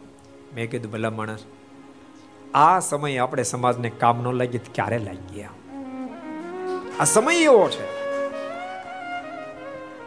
આ સમય આપણે વિના મૂલ્યે શરૂ કરવી પડે. એક પાય ન લેવાય અને સંતો ભક્તો એ બધા ખર્ચાની ચિંતા કરતા. મેં કીધું, જો, ભગવાનના ભક્તો મદદરૂપ થશે અને કદાચ નહીં થાય તો આપણે ગમે તેમ કંઈ ભેળું કરશું, પણ એક રૂપિયો લેવાય નહીં. અને ભક્તો, એટલી ટકોરે વિના મૂલ્યે હોસ્પિટલ શરૂ કરાવી અને ખૂબ ભક્તો બધા લાભ લે છે. ભક્તો ઘણી જગ્યાએ હોસ્પિટલ ચાલતી છે, પણ ઓક્સિજન જોઈએ તેટલો પૂરો પડે એવી હોસ્પિટલ કદાચ સેપરેટમાં સરદારની હોસ્પિટલ અગ્રેસર હશે. એ ઠાકોરજીની કૃપા સમજો. આપણો આપણો એક શુદ્ધ ભાવ હતો તો ઠાકોરજી ભળ્યા. શુદ્ધ ભાવ હોય તો ભળે. ટકોર માણસના જીવનને બદલી શકે છે. ઓલો પ્રસંગ તમે સાંભળ્યો છે ભરતું ને ગોપીચંદ બે બાંધવાના થઈ સાંભળ્યો? તમને ખબર છે? બે બાંધવાના થઈ ખબર તમને? બે સાધુ થઈ ગયા પછી બાંધવાના હતા. બોલો. ને સાધુનું બાંધવાનું હોય તો બાંધવાના હતા. એક જ ધર્મશાળા બે ભેગા થઈ ગયા. બ્રહ્મ સંધિ સાંભળ્યો પ્રસંગ? સાંભળો. એક જ ધર્મશાળા ભેગા થઈ ગયા. બહુ બધા સાધુ આવેલા એમ એમાં બન્યું એવું, સાધુ બહુ આવેલા, પણ જોડિયું બધા ખીતે ટીંગાડી દીધી, એક જ ખીલી ખાલી. અને સાધુ બે, ગોપીચંદ બાજન. ભરતુરી ને ગોપીચંદ. બે સાધુ સાધુ. બેન ખીટી એક. એક જોડ ટીંગાડે બીજો અઠી મૂકી દે જોડે ઓલો ટીંગાડે ઓલો અઠી મૂકી દે ભાઈ, લાલ ગુમ થઈ ગયા બી અને બથો બથે આવે તેરી મતા તો એક ડોશી, આમ જરાક વાળતી હતી. એ બે ને ઝઘડતા જોઈ કે ડોશીના મોઢામાં શબ્દ નીકળ્યા માર્યા પીટ્યા મરો ને કે. સાધુ થયા તો બાંધો મુકતા છોડતા નહીં એના કરતા ધન્યવાદ નહીં ઓલા બાદને ગોપીચંદ ને ભરતુહરીને જેને બાવન લાખ માળવાનો ત્યાગ કરી દીધો. ઠોકરાઈ દીધું. ત્યાં ભરતુરી થયું તો હું છું? એને જોડે હેઠી મૂકી. ગોપીચંદ કે તમે ટીંગાડજો. તો ગોપીચંદને ખબર પડી, હું ગોપીચંદ? તું કે એને હેઠી મૂકી. તું મૂકી દે. બે બે માંથી એક એનું મૂકી એક એક જોડી ખીતિયા નો ટીંગાડે. એ કેમ? ડોશી ટકોર કરી. નતર બે રાજા હતા, બળિયાત ખરા. બાદ આવત ને એકાદ પતાવી દે કા ઓલો પતિ કા ઓલો પતિ બાધણામાં કોઈક પતિ જ જાય. બાધણું તો પતાવે, એ કા સર્જન ન કરે. મહાભારતના યુદ્ધનું બાંધણું. આપણે એટલું જાણીએ પાંડવોનો વિજય થયો, પાંડવોનો વિજય થયો, પાંડવોનો વિજય થયો, પણ બીજી કઈ ખબર છે? એટલે સુખદેવજી નહોતા ગયા સુખદેવ ધામલિયા ગયા હતા તે તો રમત રમૂજ કરતા હતા એક ફેરી છે ને મારા ઘેર મહેમાન આવ્યા. મારા બાપાને કે જાદવભાઈ પગથાણ બહુ કે. કે, મારા બાપા કે બોલ્યા બીજી વાર કે, જાદવભાઈ પગથાણ બહુ તોય બોલે. ત્રીજી ફેરી કીધું. જાદવભાઈ પગથાણ બહુ છે. પછી મારા બાપા કે હું સોટી પીડ્યો કે એનો પગથાણ બહુ છે, પગથાણ બહુ પગથાણ પગથાણ કરે, પણ તાણનું તો કાંઈ પૂછ, તાણ કેટલી છે? એટલે પગથાણ પગથાણ કેટલો તાણે ગજબની છે. એમ બધાને એટલી ખબર, બસ પાંડવનો વિજય થયો પાંડવનો વિજય થયો. પણ એ ખબર છે, વિજય થયો, પણ વિજયને માણનારો કોઈ ન રહ્યો. મહાભારતનું યુદ્ધ જ્યારે વિરામ પામ્યું ત્યારે, માત્ર બે પક્ષમાં મળીને આઠ બચ્યા હતા. કેટલા? અઢાર અક્ષાણી માત્ર આઠ બચ્યા. પાંડવ પક્ષમાં પાંચ બચ્યા કૌરવ પક્ષમાં ત્રણ બચ્યા. પાંડવ પક્ષમાં પાંચમાં પાંચ પાંડવ બચ્યા. અને પર, કૌરવ પક્ષમાં ત્રણ બચ્યા. અશ્વત્થામ બચ્યા, કૃપાચાર્ય બચ્યા, કૃતવર્મા બચ્યા. ત્રણ એમાં પાંચ એમાં આઠ જણા રહ્યા. એ આઠમાં ઓલા વિરુદ્ધ પક્ષના? એ તો આનો ઉત્સવ કે માણવા આવે નહીં. પાંડવોની રાજગાદી માણવ ઓલે આવે નહીં, કારણ વિરુદ્ધ પક્ષના નેતાઓ. હવે પાંચ પાંડવો ઘરના ઘરના દાખલા બાધરામમાં પતી જ જાય. ગોપીચંદ અને ભરતુર બે બાધ્યા તો પતી જ બે માંથી પણ એક નાની ટકો, એક નાની ટકો બંનેના જીવનને ઉજાગર કરી દીધું. જીવનમાં ટકોર બહુ મહત્વની હોય છે. એટલે ભગવાનના ભક્તો એકાદશીને ટકોર કરું છું, જે ન રહેતા અવશ્ય એવું રહે છે. એ ખાસ ભલામણ છે. સુરત મુનિ કે પ્રતાપશી એકાદશી દિવસે ભગવાન સ્વામિનારાયણ પોતે નિર્જળા એકાદશી કરી શું ભગવાન સ્વામિનારાયણ આ ધરતી પર આવી નિર્માણ કર્યું છે? એવું સત્સંગમાં લખ્યું છે. ભગવાન સ્વામિનારાયણ નિર્જળા એકાદશી કરી. અને એને નિર્જળા કરી ત્યારે હજારો લોકોએ નિર્જળા એકાદશી ભગવાન સ્વામિનારાયણે ચાંદ્રનો ખૂબ મહિમા કીધો. પણ પોતે કર્યું. માર્ક્સનાનો ખૂબ મહિમા કીધો, પણ પોતે કર્યું. ભગવાન સ્વામિનારાયણ એક વિશેષતા ભક્તો. એ માત્ર કહેતા નહોતા. એ કરતા હતા ને પછી કહેતા હતા. મનમાં વિચાર કર્યો, બહુ ફે આ ધરતી પર આવીને ઘણું બધું કીધું, પણ લોકો કઈ કરતું જ નથી. આ ફેરી સ્વાય મારે કરવું છે પછી કહેવું છે. એને કર્યું ને કીધું, જેથી કે લાખો લોકોએ એનું અમલીકરણ કર્યું. સુવ્રત મને કે પ્રદાવશી, રાત્રે બાર વાગ્યા સુધી ભગવાન શ્રી સંતો ભક્તો સાથે જાગરણ કરી, ધૂન ભજન કીર્તન ખૂબ કરાવ્યા, સત્સંગ કરાયો છે. દ્વાદશીને દિવસે ભગવાન શ્રી બધાને પારણા કરીને ખૂબ પ્રેમથી જમાડ્યા છે. ફરીને કહું છું, જમવાની વાત આવે એટલે એવું નહીં માની લેતા નકરું ખવડાય ખવડાય કર્યું છે. પહેલા તો બાપ ભગવાન શ્રી હરિએ કસોટીની એરવણ ઉપર ચડાવીને ભૂકા કરી છે. પેલો પ્રસિદ્ધ પ્રસંગ કહી દઉં. એકવાર મહારાજે ખટરસના નિયમો આપેલા. છ રસમાં તો એક પણ રસ નહીં ખાવાનો. સંતોએ જોડી માગવા જાઓ ને માં, રોટલા, રોટલી જે કાંઈ મળે, એને જોડીમાં નાખવાનું, ચોળી નાખવાનું જોડીમાં નાખવાનું, પછી જોડીને પાણીમાં જબોળવાની, બાર કાઢી નીચોવાની, ફરીને પાણીમાં જબોળવાની, બાર કાઢી નીચોવાની, ત્રણ ફેરી રસ કાઢી નાખવાનું, પછી કૂચા વધે. એ લાડવા જેવડાના ગોળા વાળવાના, દિવસમાં એકવાર એક ખાવા. બાપ તો ભગવાન સ્વામિનારાયણ સર્વોપરી પરમેશ્વર છે ને આ પડી ગયેલી, એટલે ગોળા ખાઈને પણ પાંચ પાંચ હજાર સાધુ સાથે રહ્યા. ન તો ગોળા ખાવા રોકાની ગોળા ખાઈ એવા હતા. સોનાને સોનાની થાળમાં બત્રીસ પ્રકારના પકવાન જમે એવી સામર્થ્ય વાળા ભગવાન સ્વામિનારાયણ આજ્ઞાથી લુખા ગોળા ખાય. બાપ, લુખા ગોળા. એમાં બ્રહ્માનંદ સ્વામી એક ફેરી ગામડે ફરીને આવ્યા અને એ ગોળા પ્રકરણ ચાલતું હતું. જોડે બે ગોળા પીડ્યા હતા. દાદાનો દરબાર ગઢાયો એટલે મનમાં વિચાર થયો, આની જરૂર નથી. હવે દરબાર ગઢાઈ ગયો. માટે આ કૂતરા નાખી દો. કૂતરાનો ગોળો નાખ્યો. એના મનમાં એમ કે, લાડવા, કૂતરું દોડતું દોડતું. આ લાડવા વાળી વાત છે ને પહેલેથી આમ સ્વામિનારાયણ સંપ્રદાય નક્કી થઈ. કૂતરા નક્કી થઈ ગઈ તો?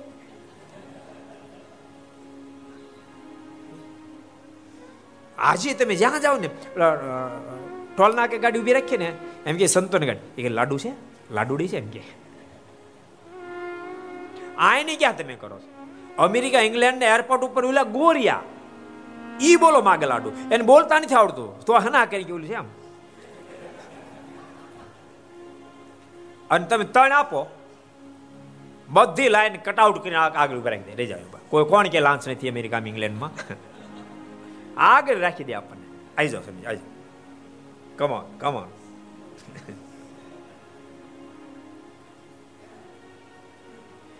સદગુરુ બ્રહ્માન સ્વામી એ લાડવા ગોળા કૂતરાને નાખ્યા કૂતરાને મનમાં કે લાડુ છે દોડતું દોડતું કૂતરું આવ્યું મોઢામાં લીધું ભાઈઓની કાઢી નાખ્યો અને એ જ વખતે ભગવાન સ્વામિનારાયણ દ્રશ્ય જોઈ ગયા બ્રહ્મોને પ્રશ્ન કર્યો બ્રહ્મોને આ કૂતરાને શું ફેંક્યું તમે શું નાખ્યું હતું એને પહેલા મોઢામાં લીધું પછી કાઢી નાખ્યું ત્યારે બ્રહ્માનંદ સ્વામીના મુખમાંથી શબ્દ નીકળ્યા, કૃપાનાથ, અત્યારે આપણે ખટરસના નિયમો આપ્યા છે ને?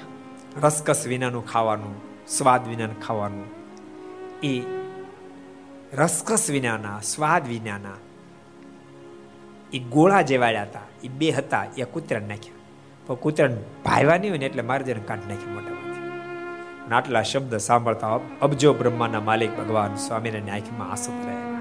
ધન્ય હોજો મારા પરમહંસોને, ધન્ય હોજો. જેને કૂતરા નો ખાય, જેને કૂતરા નો ખાય, એને મારા વચને મારા પરમહંસો ખાય છે, મારા પરમહંસો ખાય છે. બહુ તારા ભગવાન શ્રી હરિના મુખમાંથી શબ્દો નીકળ્યા. સંતો, તમારા મનમાં એમ થતું છે ને, અમારા ઈષ્ટદેવ કઠોર છે. સંતો કઠોર નથી, પણ મારી મજબૂરી એ છે. લાખો કરોડો આત્માનું કલ્યાણ કરવા માટે ધરતી પર આવ્યો છું. હું તમને તાવેને ખરેખર આ સાધુ નિર્માણ ન કરું. તો તમારી પાછળ સમુદાય પણ ખરેખરો ભક્ત નિર્માણ ન થાય માટે આજ હું તમને તાવી રહ્યો છું. બહુ ભગવાન સામે તાવ્યા, પણ સંતો તમામ સંસરવા નીકળ્યા છે. બારસને દિવસે જ્યારે સભા વિશાળ થઈ, એ વખતે સંતો ભક્તોએ મારેને કીધું, કૃપાનાથ આપના દર્શન તો કર્યા છે, પણ આપનું ધામ કેવું છે? કૃપાનાથ, આપના ધામનું વર્ણન અમારે સાંભળવું છે, આપ કહો ને. અને સંતો ભક્તો જ્યારે પૂછ્યું ત્યારે ભગવાન શ્રી હરિએ ધામનું વર્ણન કરતા કીધું, હે ભક્તજનો, બોલ્યા શ્રી હરિ રે, સાંભળો નર નારી બોલ્યા શ્રી હરિ સાંભળો નર નારી હરિજન બોલ્યા શ્રી હરિ રે સાંભળો નર નારી હરિજન.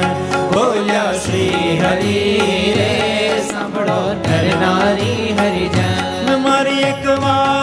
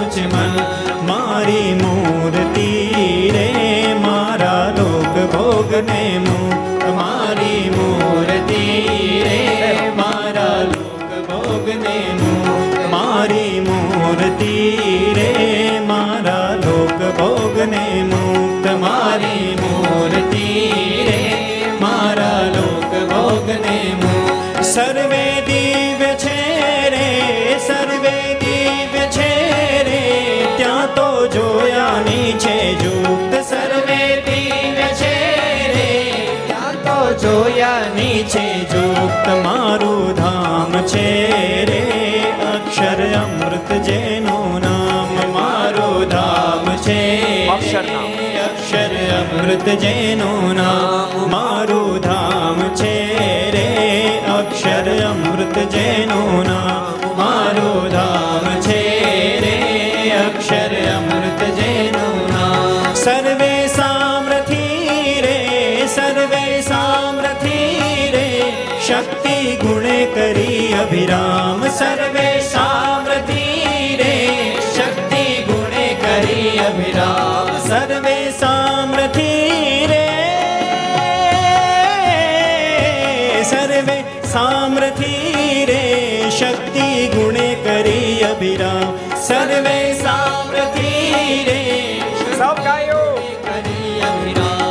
અતિ તેજોમય રે રવિ શશિ કોટિક વારણ જાય અતિ તેજોમય રે રવિ શશિ કોટિક વારણ જાય અતિ તેજોમય રે રવિ શશિ કોટિક વારણ જાય અતિ તેજોમય રે રવિ શશિ કોટિક વારણ જાય શીતળ શાંત છે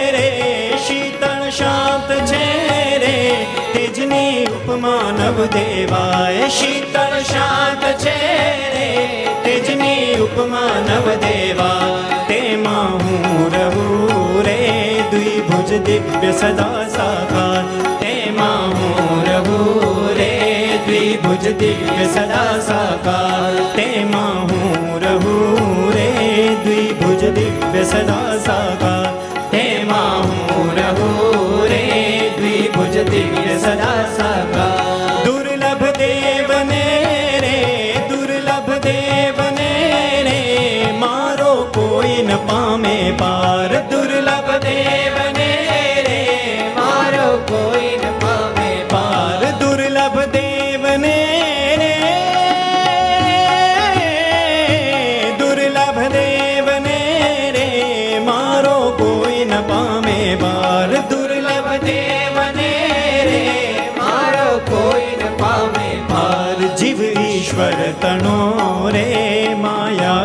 કાળ પુરુષ પ્રધાન तणो रे તણો રે માયા કાળ પુરુષ પ્રધાન જીવ ઈશ્વર તણો રે માયા કાળ પુરુષ પ્રધાન જીવ ઈશ્વર તણો રે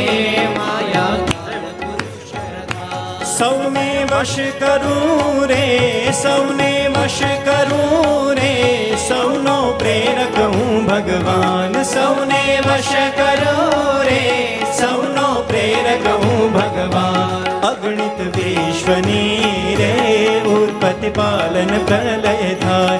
અગણિત વિશ્વની રે, ઉત્પત્તિ પાલન પ્રલય થાય. અગણિત વિશ્વની રે, ઉત્પત્તિ પાલન પ્રલય થાય. અગણિત વિશ્વની રે ઉત્પત્તિ પાલન પ્રલય થાય મારી મરજી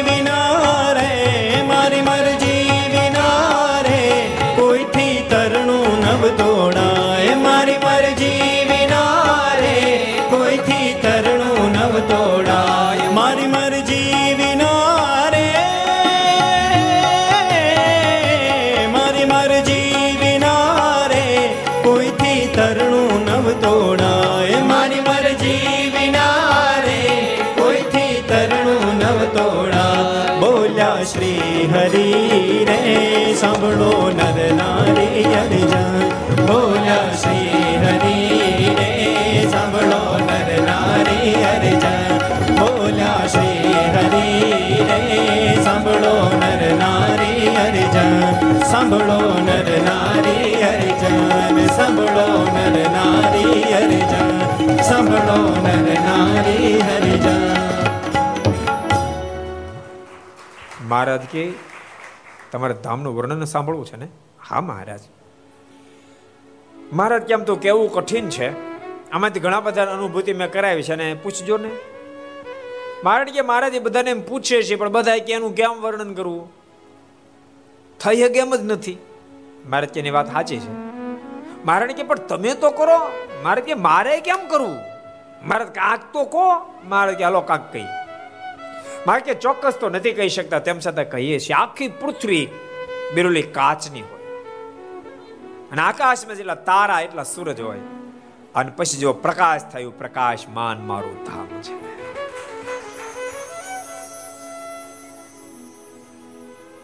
પોપટ હતા કે, આપણે કઈ ધક્કો ખાવો નથી આ એક સૂરજ તપે તો ભૂકા કાઢી નાખે છે.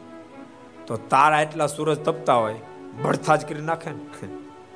પણ પોપટ ટેન્શનમાં આવતા નહીં. મહારાજના શબ્દો છે. મારું ધામ ભલે પ્રકાશમાન છે, પણ શીતલ શાંત છે રે, તેજની ઉપમા ન દેવાય. એ તમને દજાડે એવું તેજ નથી ચંદ્ર જેવું શીતલ શાંત તેજ છે. દિવ્ય ધામનું વર્ણન કર્યું છે. સંતો ભક્તો સાંભળીને ખૂબ રાજી થયા છે. અઢાર અઢાર દિવસ સુધીનો ઉત્સવ કરી ભગવાન શ્રી હરિએ સંતો ભક્તોને વળાવ્યા છે અને ધર્મયુક્ત ઉત્સવ કર્યો, જેથી કરીને મૂર્તિમંદ ભક્તિ દેવી રાજી થઈ લાડુબા જીવબાને વાસુદેવ નારાયણના ઓરડામાં દર્શન આપ્યા છે. અને કહું છું, મૂર્તિમંદ ભક્તિ તમને દર્શન દેવા માટે આવી છું. તમે ધર્મનું પાલન કરીને ઉત્સવ કર્યો છે. માટે અમે ખૂબ રાજી થયા છીએ. હું રાજી થઈ છું. મારા પતિ ધર્મદેવ પણ રાજી થયા છે. અને અમારા પુત્ર એવા ઘનશ્યામ તો તમને આધીન બની ગયા પણ ખૂબ રાજી છે. અદ્ભુત વાતો કરી, અદૃશ્ય થયા છે. સુવ્રત મુનિ કે પ્રતાપસિંહ પછી તો ભગવાન શ્રી દેશાંતરમાં વિચરણ કરવા લાગ્યા છે. અને જ્યાં જાય ત્યાં તે મોટા મોટા મહોત્સવ કરે છે. યત્ર યત્ર વસત સ્વામી, પૂરે ગ્રામે અથવા વને તત્ર તત્ર જનાયન શતશ સહસ્રશ મારા દેશાંતરમાં વિચરણ કરે. જ્યાં મારા જાય ત્યાં એ ગામ હોય નગરો, શહેરો, જંગલ કેમ ન હોય? તેમ છતાં હજારોની સંખ્યા મેદની ઉભરાય છે. ભવ્ય મહોત્સવો થાય છે. પ્રતાપસિંહ મહારાજે કહ્યું છે, ગુરુદેવ, બધા જ ઉત્સવની કથા મને કોણ મને સાંભળવી છે? સુબ્રત મુનિ કે, પ્રતાપસિંહ, બધા ઉત્સવની કથા કહેવા રહો તો તારી મારી જિંદગી પૂરી થઈ જાય, કથા પૂરી ન થાય. પણ બધાની મધ્યે વડતાલમાં ભગવાન શ્રી અદ્ભુત પુષ્પ દોલોત્સવ કરાયો છે. પુષ્પ દોલોત્સવની કથા કહું તો સાંભળે. પ્રતાપસિંહ ભગવાન શ્રી હરિને આમંત્રણ આપવા માટે જોબન પગે આવ્યા છે. કુબેરજી આવ્યા છે. કૃપાનાથ, અમારા પૂરમાં પધારીને આ પુષ્પ દોલોત્સવ કરાવો. ભગવાન શ્રી હરિ વચન આપ્યું, જાઓ તમે તૈયારી કરો, દેશાંતરમાં કંકોત્રી મોકલાવો અને સામગ્રી બધી એકઠી કરો. અમે અવશ્ય મેવ ફાગણ સુધી દસમીને દિવસે વડતાલ પહોંચી જશું.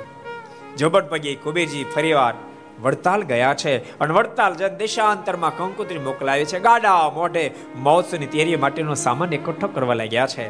અને સુરત બની ગયા પ્રતાપસિંહ, સંવત અઢારસો પંચોતેરના ફાગણ સુધી છઠ દિવસે હજારો સંતો ભક્તોને સાથે લઈને ભગવાન શ્રી વડતાલ જવા માટે ઉમટ્યા છે.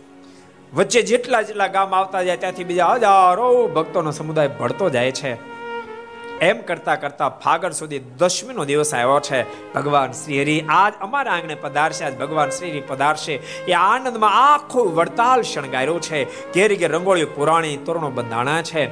આજ કોઈના હૃદયમાં આનંદ સમાતો નથી. પ્રધાવશી સ્ત્રી ભક્તો તો આજ મહારાજ પધારવાના છે. એ આનંદમાં શરીરને શણગારી રહી છે. પણ ત્યાં અચિંતા સમાચાર મળ્યા. મહારાજ આગળથી પાર્ષદ મોકલ્યા છે કીધું, કો કરે તૈયારી અમે, હમણાં તમને તમારે ત્યાં પહોંચશું. અને પ્રતાપશે સંદેશો મળતાની સાથે પુરુષ ભક્ત તો પાગલ બનીને મહારાજની સામે ગયા, પણ સ્ત્રી ભક્તો તો બિલકુલ શરીરની શુદ્ધિ ગુમાવી છે. અરે પ્રતાપસિંહ શરીર શણગારનારી નારી એટલું બધું શરીરનું ભાન ભૂલી ગઈ છે. આંખમાં કાજળ આંજવાને બદલે ગાલે ઘસ્યું છે. કંઠની અંદર ધારણ કરવાના આરોને પગે વીટી દીધા છે અને પગની અંદર પહેરવાના ઝાંઝરોને ગળે વીટી દીધા છે. અરે પોતપોતાના સંતાનોને ભૂલીને બીજાને આંગણે મૂકી આવી છે. અરે ગાય દોવાનું ભૂલે છે, રસોઈ બનાવનારી નારી. એમ નેમ તાવડમાં રોટલા ચોટતા રહી ગયા છે, પાટિયામાં શાક બળતા રહી ગયા છે અને મહારાજ પધારે સમાચાર મળતાની સાથે સામી ઉમટી છે. આવા જ હજારો સંતો ભક્તોની સાથે માણિકર માવો માણકીને ખેલાવતા ખેલાવતા આજે વડતાલને આંગણે આવ્યા છે અને ભગવાન શ્રીને આવતા જોતાને સદા હજારો સંતો ભક્તો સામે દોટ મૂકી છે. દંડોર પ્રણામ કરવા લાગ્યા છે. સ્ત્રી ભક્તો પંચાંગ પ્રણામ કરવા લાગ્યા. મારે કે રાખો ભક્તો, રાખો રાખો. અતિ આનંદિત કરતા જ આરો સંતો ભક્તોની સાથે આનંદ કિલોલ કરતા મહારાજ. શેખ વડતાલ ગામની અંદર પધાર્યા છે. તળાવને કાંઠે વિશાળ મોટી સભા બોલાવવામાં આવી છે. પ્રતાપસિંહ એટલી મોટી વિશાળ સભા છે, દ્રષ્ટિ નાખો તે માનવ મેદની, દ્રષ્ટિ નાખો તે માનવ મેદની દેખાય. તળાવને કિનારે તો માનવ મેદની દેખાય છે, પણ હવેલીના જરૂખા સામે દ્રષ્ટિ નાખો ત્યાં માનવ મેદની જામેલી છે. અરે પ્રતાપસિંહ વૃક્ષની ડાળીએ ડાળીએ માણસો બેઠા, કોઈ જગ્યા ખાલી જોવા નથી મળતી. ભક્તો, સાચું કહું? આ કથા હું જ્યારે તૈયાર કરતો ત્યારે મારા મનમાં એક સંકલ્પ થતો આટલા બધા માણસો આવ્યા છે આટલી બધી મેદની હશે. પણ ઠાકોરજી એવડા ઉત્સવો કરાવ્યા, સરદારનો આગમન મહોત્સવ જે થયો, ત્યારથી હા પડી ગઈ. સરદારજી આગમન મહોત્સવ થયો તો એ કાંઈ નાનો સોનો ન થયો. નવ દાડામાં, અગિયાર દાડામાં અઢાર લાખ ભક્તો ભક્તો આ સરદાર ગામમાં ઉમટ્યા હતા. તમને ખબર છે, વાણંદ લોકોને ધોબી લોકોને જોરદાર તેજી આવી હતી. હમણાં એટલે મુંડન કરાવ્યા ને બે મહિને પહેલા. એ કે આ ફેરી મેં સંકલ્પ કર્યો છે. મેં શાનો? એ કે છે ને, આઠ દસ દુકાનો અને ઘર રાખેલા છે કે ભાડે. અને મારા જેટલા સગા સંબંધી બધાને હજાયેલ ને તેડાઈ લેવા છે. એ કે ઓલી વખતે અમે ત્રણ ચાર છોકરા અમે ખાલી હતા, તોય એક લાખ રૂપિયા કમાણા હતા. આ ફેરી તો પચીસ લાખની દાઢી કરવી બોલો, પચીસ લાખની દાઢી કરવી છે. અત્યારથી તૈયારી એમની માનતા આપણે તૈયારી એ તૈયારીઓ કરે છે. ક્યાં ભાડે મકાન મળે સગા સગા સંબંધી કઈ રાખે ને? લગ્ન બગનમાં કોઈ જાતા નહીં. આ એ વખતે અહીં મહોત્સવ આવવાનો છે. અને આપણે મહોત્સવ ઉજવવાનો છે. સુરત મુનિ કે પ્રતાપસિંહ માનવ બેદરીથી વડતાલ આખું ઉભરાયું છે. મારદ માટે ઊંચો મંચ બનાવવામાં આવ્યો છે. એના પર મારદ બિરાજમાન થયા છે. અને એ જ વખતે માયાજીતાનંદ સ્વામી સર્વપ્રથમવાર ધર્મકુળની તેડી ફાગણ સુદ દશમ દિવસે વડતાલ આવ્યા છે. અને ધર્મકુળ આવતાની સાથે મહારાજ સ્વયં સિંહાસન પરથી નીચે ઉતર્યા છે, મંચ ઉપરથી નીચે ઉતર્યા છે અને બંને ભાઈઓ આવ્યા છે, બંને ભાઈની સામે ગયા છે. નાના ભાઈ ઈચ્છારામજી મહારાજ મારના ચણાવની અંદર દંડવટ કરવા લાગ્યા છે. રામ પ્રતાપભાઈને મહારાજે વંદન કરે છે, અદ્ભુત મર્યાદા દેખાડે છે. અને પછી બંને ભાઈ રડતે નેત્રે મારને કહેવા લાગ્યા, કૃપાનાથ, અમારો કોયો ગુનો હતો? શું વાંક હતો? કે આપ અમને છોડી વહેલી સવારે ચાલી નીકળ્યા. અને આજે વાતને પચીસ પચીસ વર્ષના વાણા વાઈ ગયા. નહીં કોઈ દી પત્ર વ્યવહાર, નહીં કોઈ સંદેશો. કૃપાનાથ, અમારો કયો ગુનો હતો? આપ તો દયાના દરિયા સમાન આટલા બધા નિષ્ઠોર કેમ બન્યા? બોલતા બોલતા બંને ભાઈ જ્યારે રડી પડ્યા છે. ત્યારે ભગવાન શ્રી બોલ્યા, રડો નહીં સાંભળો, ગુજરાતની ધરતીને મારે પાવન કરવાની હતી અને વનની અંદર હજારો ધ્યાનીઓ, જ્ઞાનીઓ જોગ્યો જતીઓ વર્ષોથી સાધના કરી અમારા દર્શનની અપેક્ષા રાખતા હતા. એ તમામને સુખ આપવાને માટે તમને રડાવ્યા છે છૂટક્યો નહોતો. માટે તમને સૂતા મૂકીને મેં અવતાર્યા પર ચિંતા કરશો નહીં. હવે તમને અમે સદૈવ માટે અહીંયા રાખશું. એ શબ્દો સાંભળી બંને ભાઈઓ ધીરજ વળે છે. સુરત મુનિ કે પ્રતાપસિંહ યથા યોગ્ય ઉતારા કરાવ્યા છે. પછી મહારાજે સુરા બાપુને પ્રશ્ન કર્યો, સુરા બાપુ, હા, કૃપાનાથ. કાલ એકાદશી છે. કઈ ભોજન કરશો? મારને કહે છે કૃપાના સિંજવાળા બહુ આપે જમાડ્યા છે. ખૂબ પ્રેમથી જમ્યા છે મહારાજ, એટલે લગારે ભૂખ નથી, પરંતુ તેમ છતાંય બહુ બ્રહ્માદિક જેવા આપણે આપણું વચનનું ઉલ્લંઘતા ને આજ્ઞા ન લોપતા મારે અમારેથી ક્યાંથી લોપાય? માટે જરૂર જમશું. મહારાજે જોબન પગીને બોલાયા જોબન પગીને કીધું, જોબન બાપુ, આટલા બધા સંતો ભક્તો આવ્યા છે, એને અત્યારે જમાડવાના છે, તો રસોઈની વ્યવસ્થા છે. અરે મહારાજ, ખૂબ વ્યવસ્થા કરી. મહારાજ, કે અમને ભરોસો નહીં બેસે, કારણ કે આ ચરોતરી નથી, આ કાઠિયાવાડી છે. તમારા ચરોતરના દસ જણા ખાય એટલું આ એક ખાઈ જશે. માટે અમારે પાકશાળા જોવા આવવું પડશે. મહારાજ સ્વયં પાકશાળામાં ગયા છે. પાકશાળા જોઈને મહારાજ બોલ્યા છે, તાવડા મૂકી દો નહીં પોગ્યા. તાવડા મહારાજ મુકાવ્યા છે અને બીજી નવી રસોઈ બનવા માંડે છે. છેવટે સંધ્યાનો સમય થયો, આરતી નીતિ વિધિ વગેરે પૂર્ણ કરી મહારાજ જમાડ્યા, પણ પેલા સંતોને બેહાડી દીધા. મહારાજ કે પેલા સંતો જમી લો. પેલા સંતોને જમાડ્યા છે. પછી બધા ભક્તોની પંક્તિ પાડી છે. પંક્તિ પાડી અહીં સોરાબાબુ પહેલા બેઠેલા. મારે દોથો ભરી લાડવાના કે મારે કે મારે આવડા મોટા તાસળા રાખતા. મારે કે મારે બીજા બે દોથા નાખતા જાઓ તો તમારે વારવાર આવવું નહીં.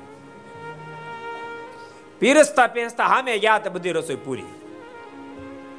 જોબન પૈકી મહારાજ પાસે આવ્યો, મારે કે, મહારાજ, બધી રસોઈ ખલાસ. એ જ વખતે સુરથી સંઘ આવ્યો છે અને ખૂબ બરફી લાવ્યો છે. મહારાજ કે આ બરફી બધી વાવરી નાખો. અને બીજ ફેરી બરફી પીરસે છે. પીરસતા પીરસતા સામે ગયા બરફી ખલાસ. જોબન પૈયે કીધું, મહારાજ, બરફી ખલાસ થઈ ગઈ. અને ત્યાં ખંભાતથી સંગાયો, સૂતર ફેણી ખૂબ લાવ્યો છે. એને પીરસતા પીરસતા સામે ગયા, તો સૂતર ફેણી ખલાસ. મારે કે, મારે સૂતર ફેણી ખલાસ, કોઠારમાં બધું ખલાસ. માલિક, મારી લાજ હવે તમારા હાથમાં છે. કૃપાનાથ, આપ લાજ રાખજો. આ દરબાર જો ભૂખ્યા ઊભા થાય તો આખી જિંદગી ટોણા મારશે. અને જ્યારે પણ વિનંતી કરીશ, આપ વડતાલ પધારો. ત્યારે બધા દરબારો એમ જ કહે છે, ન્યા લઈ ભૂખ્યા મારી ન્યા લઈ જઈને ભૂખ્યા મારી નાખવા છે ને?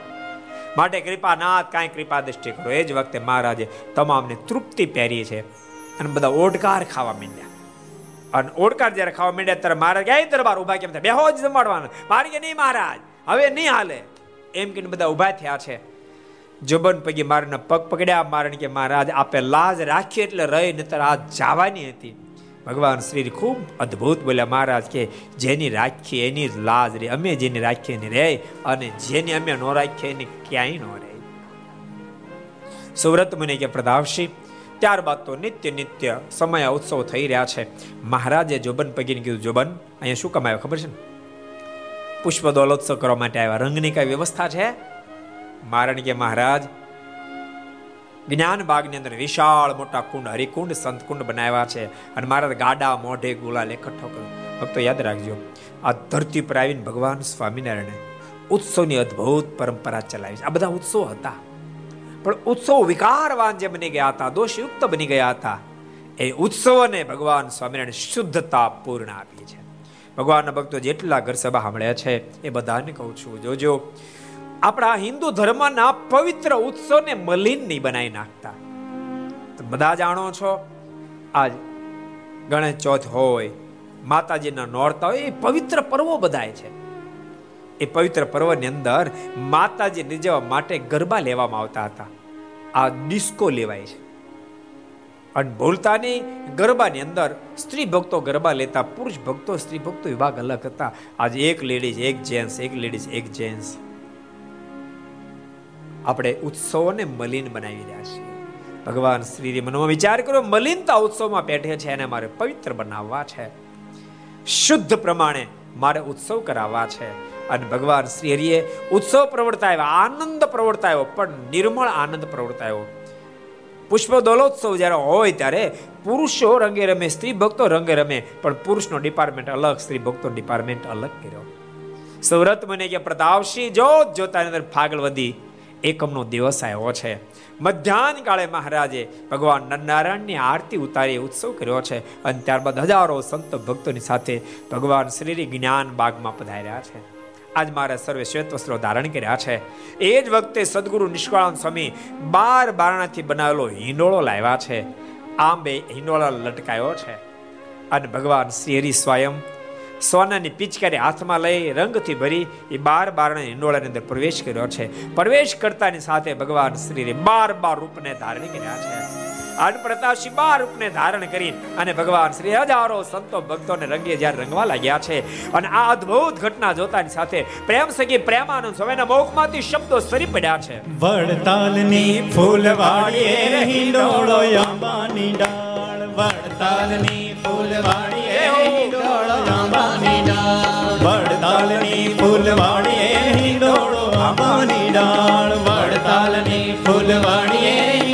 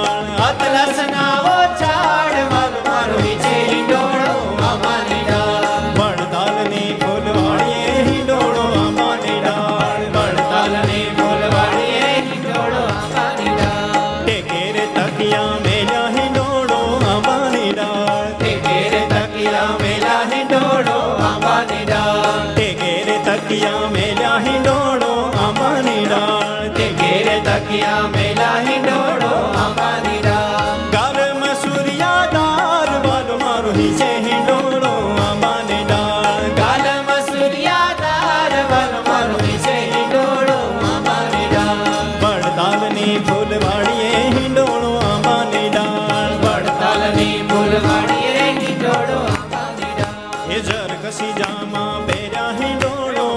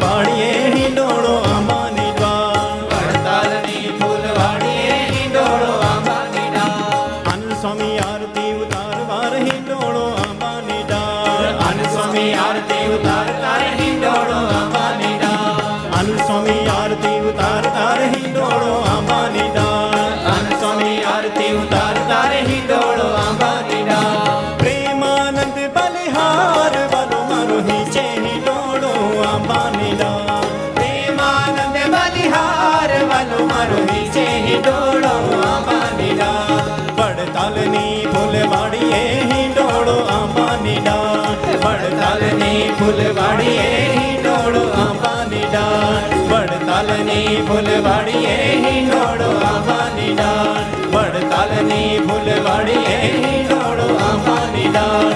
વડતાલની ફૂલવાડીએ હિંડોળો આંબાની ડાળ. વડતાલની ફૂલવાડીએ હિંડોળો આંબાની ડાળ. વડતાલની ફૂલવાડીએ હિંડોળો આંબાની ડાળ. વડતાલની ફૂલવાડીએ હિંડોળો ડાળ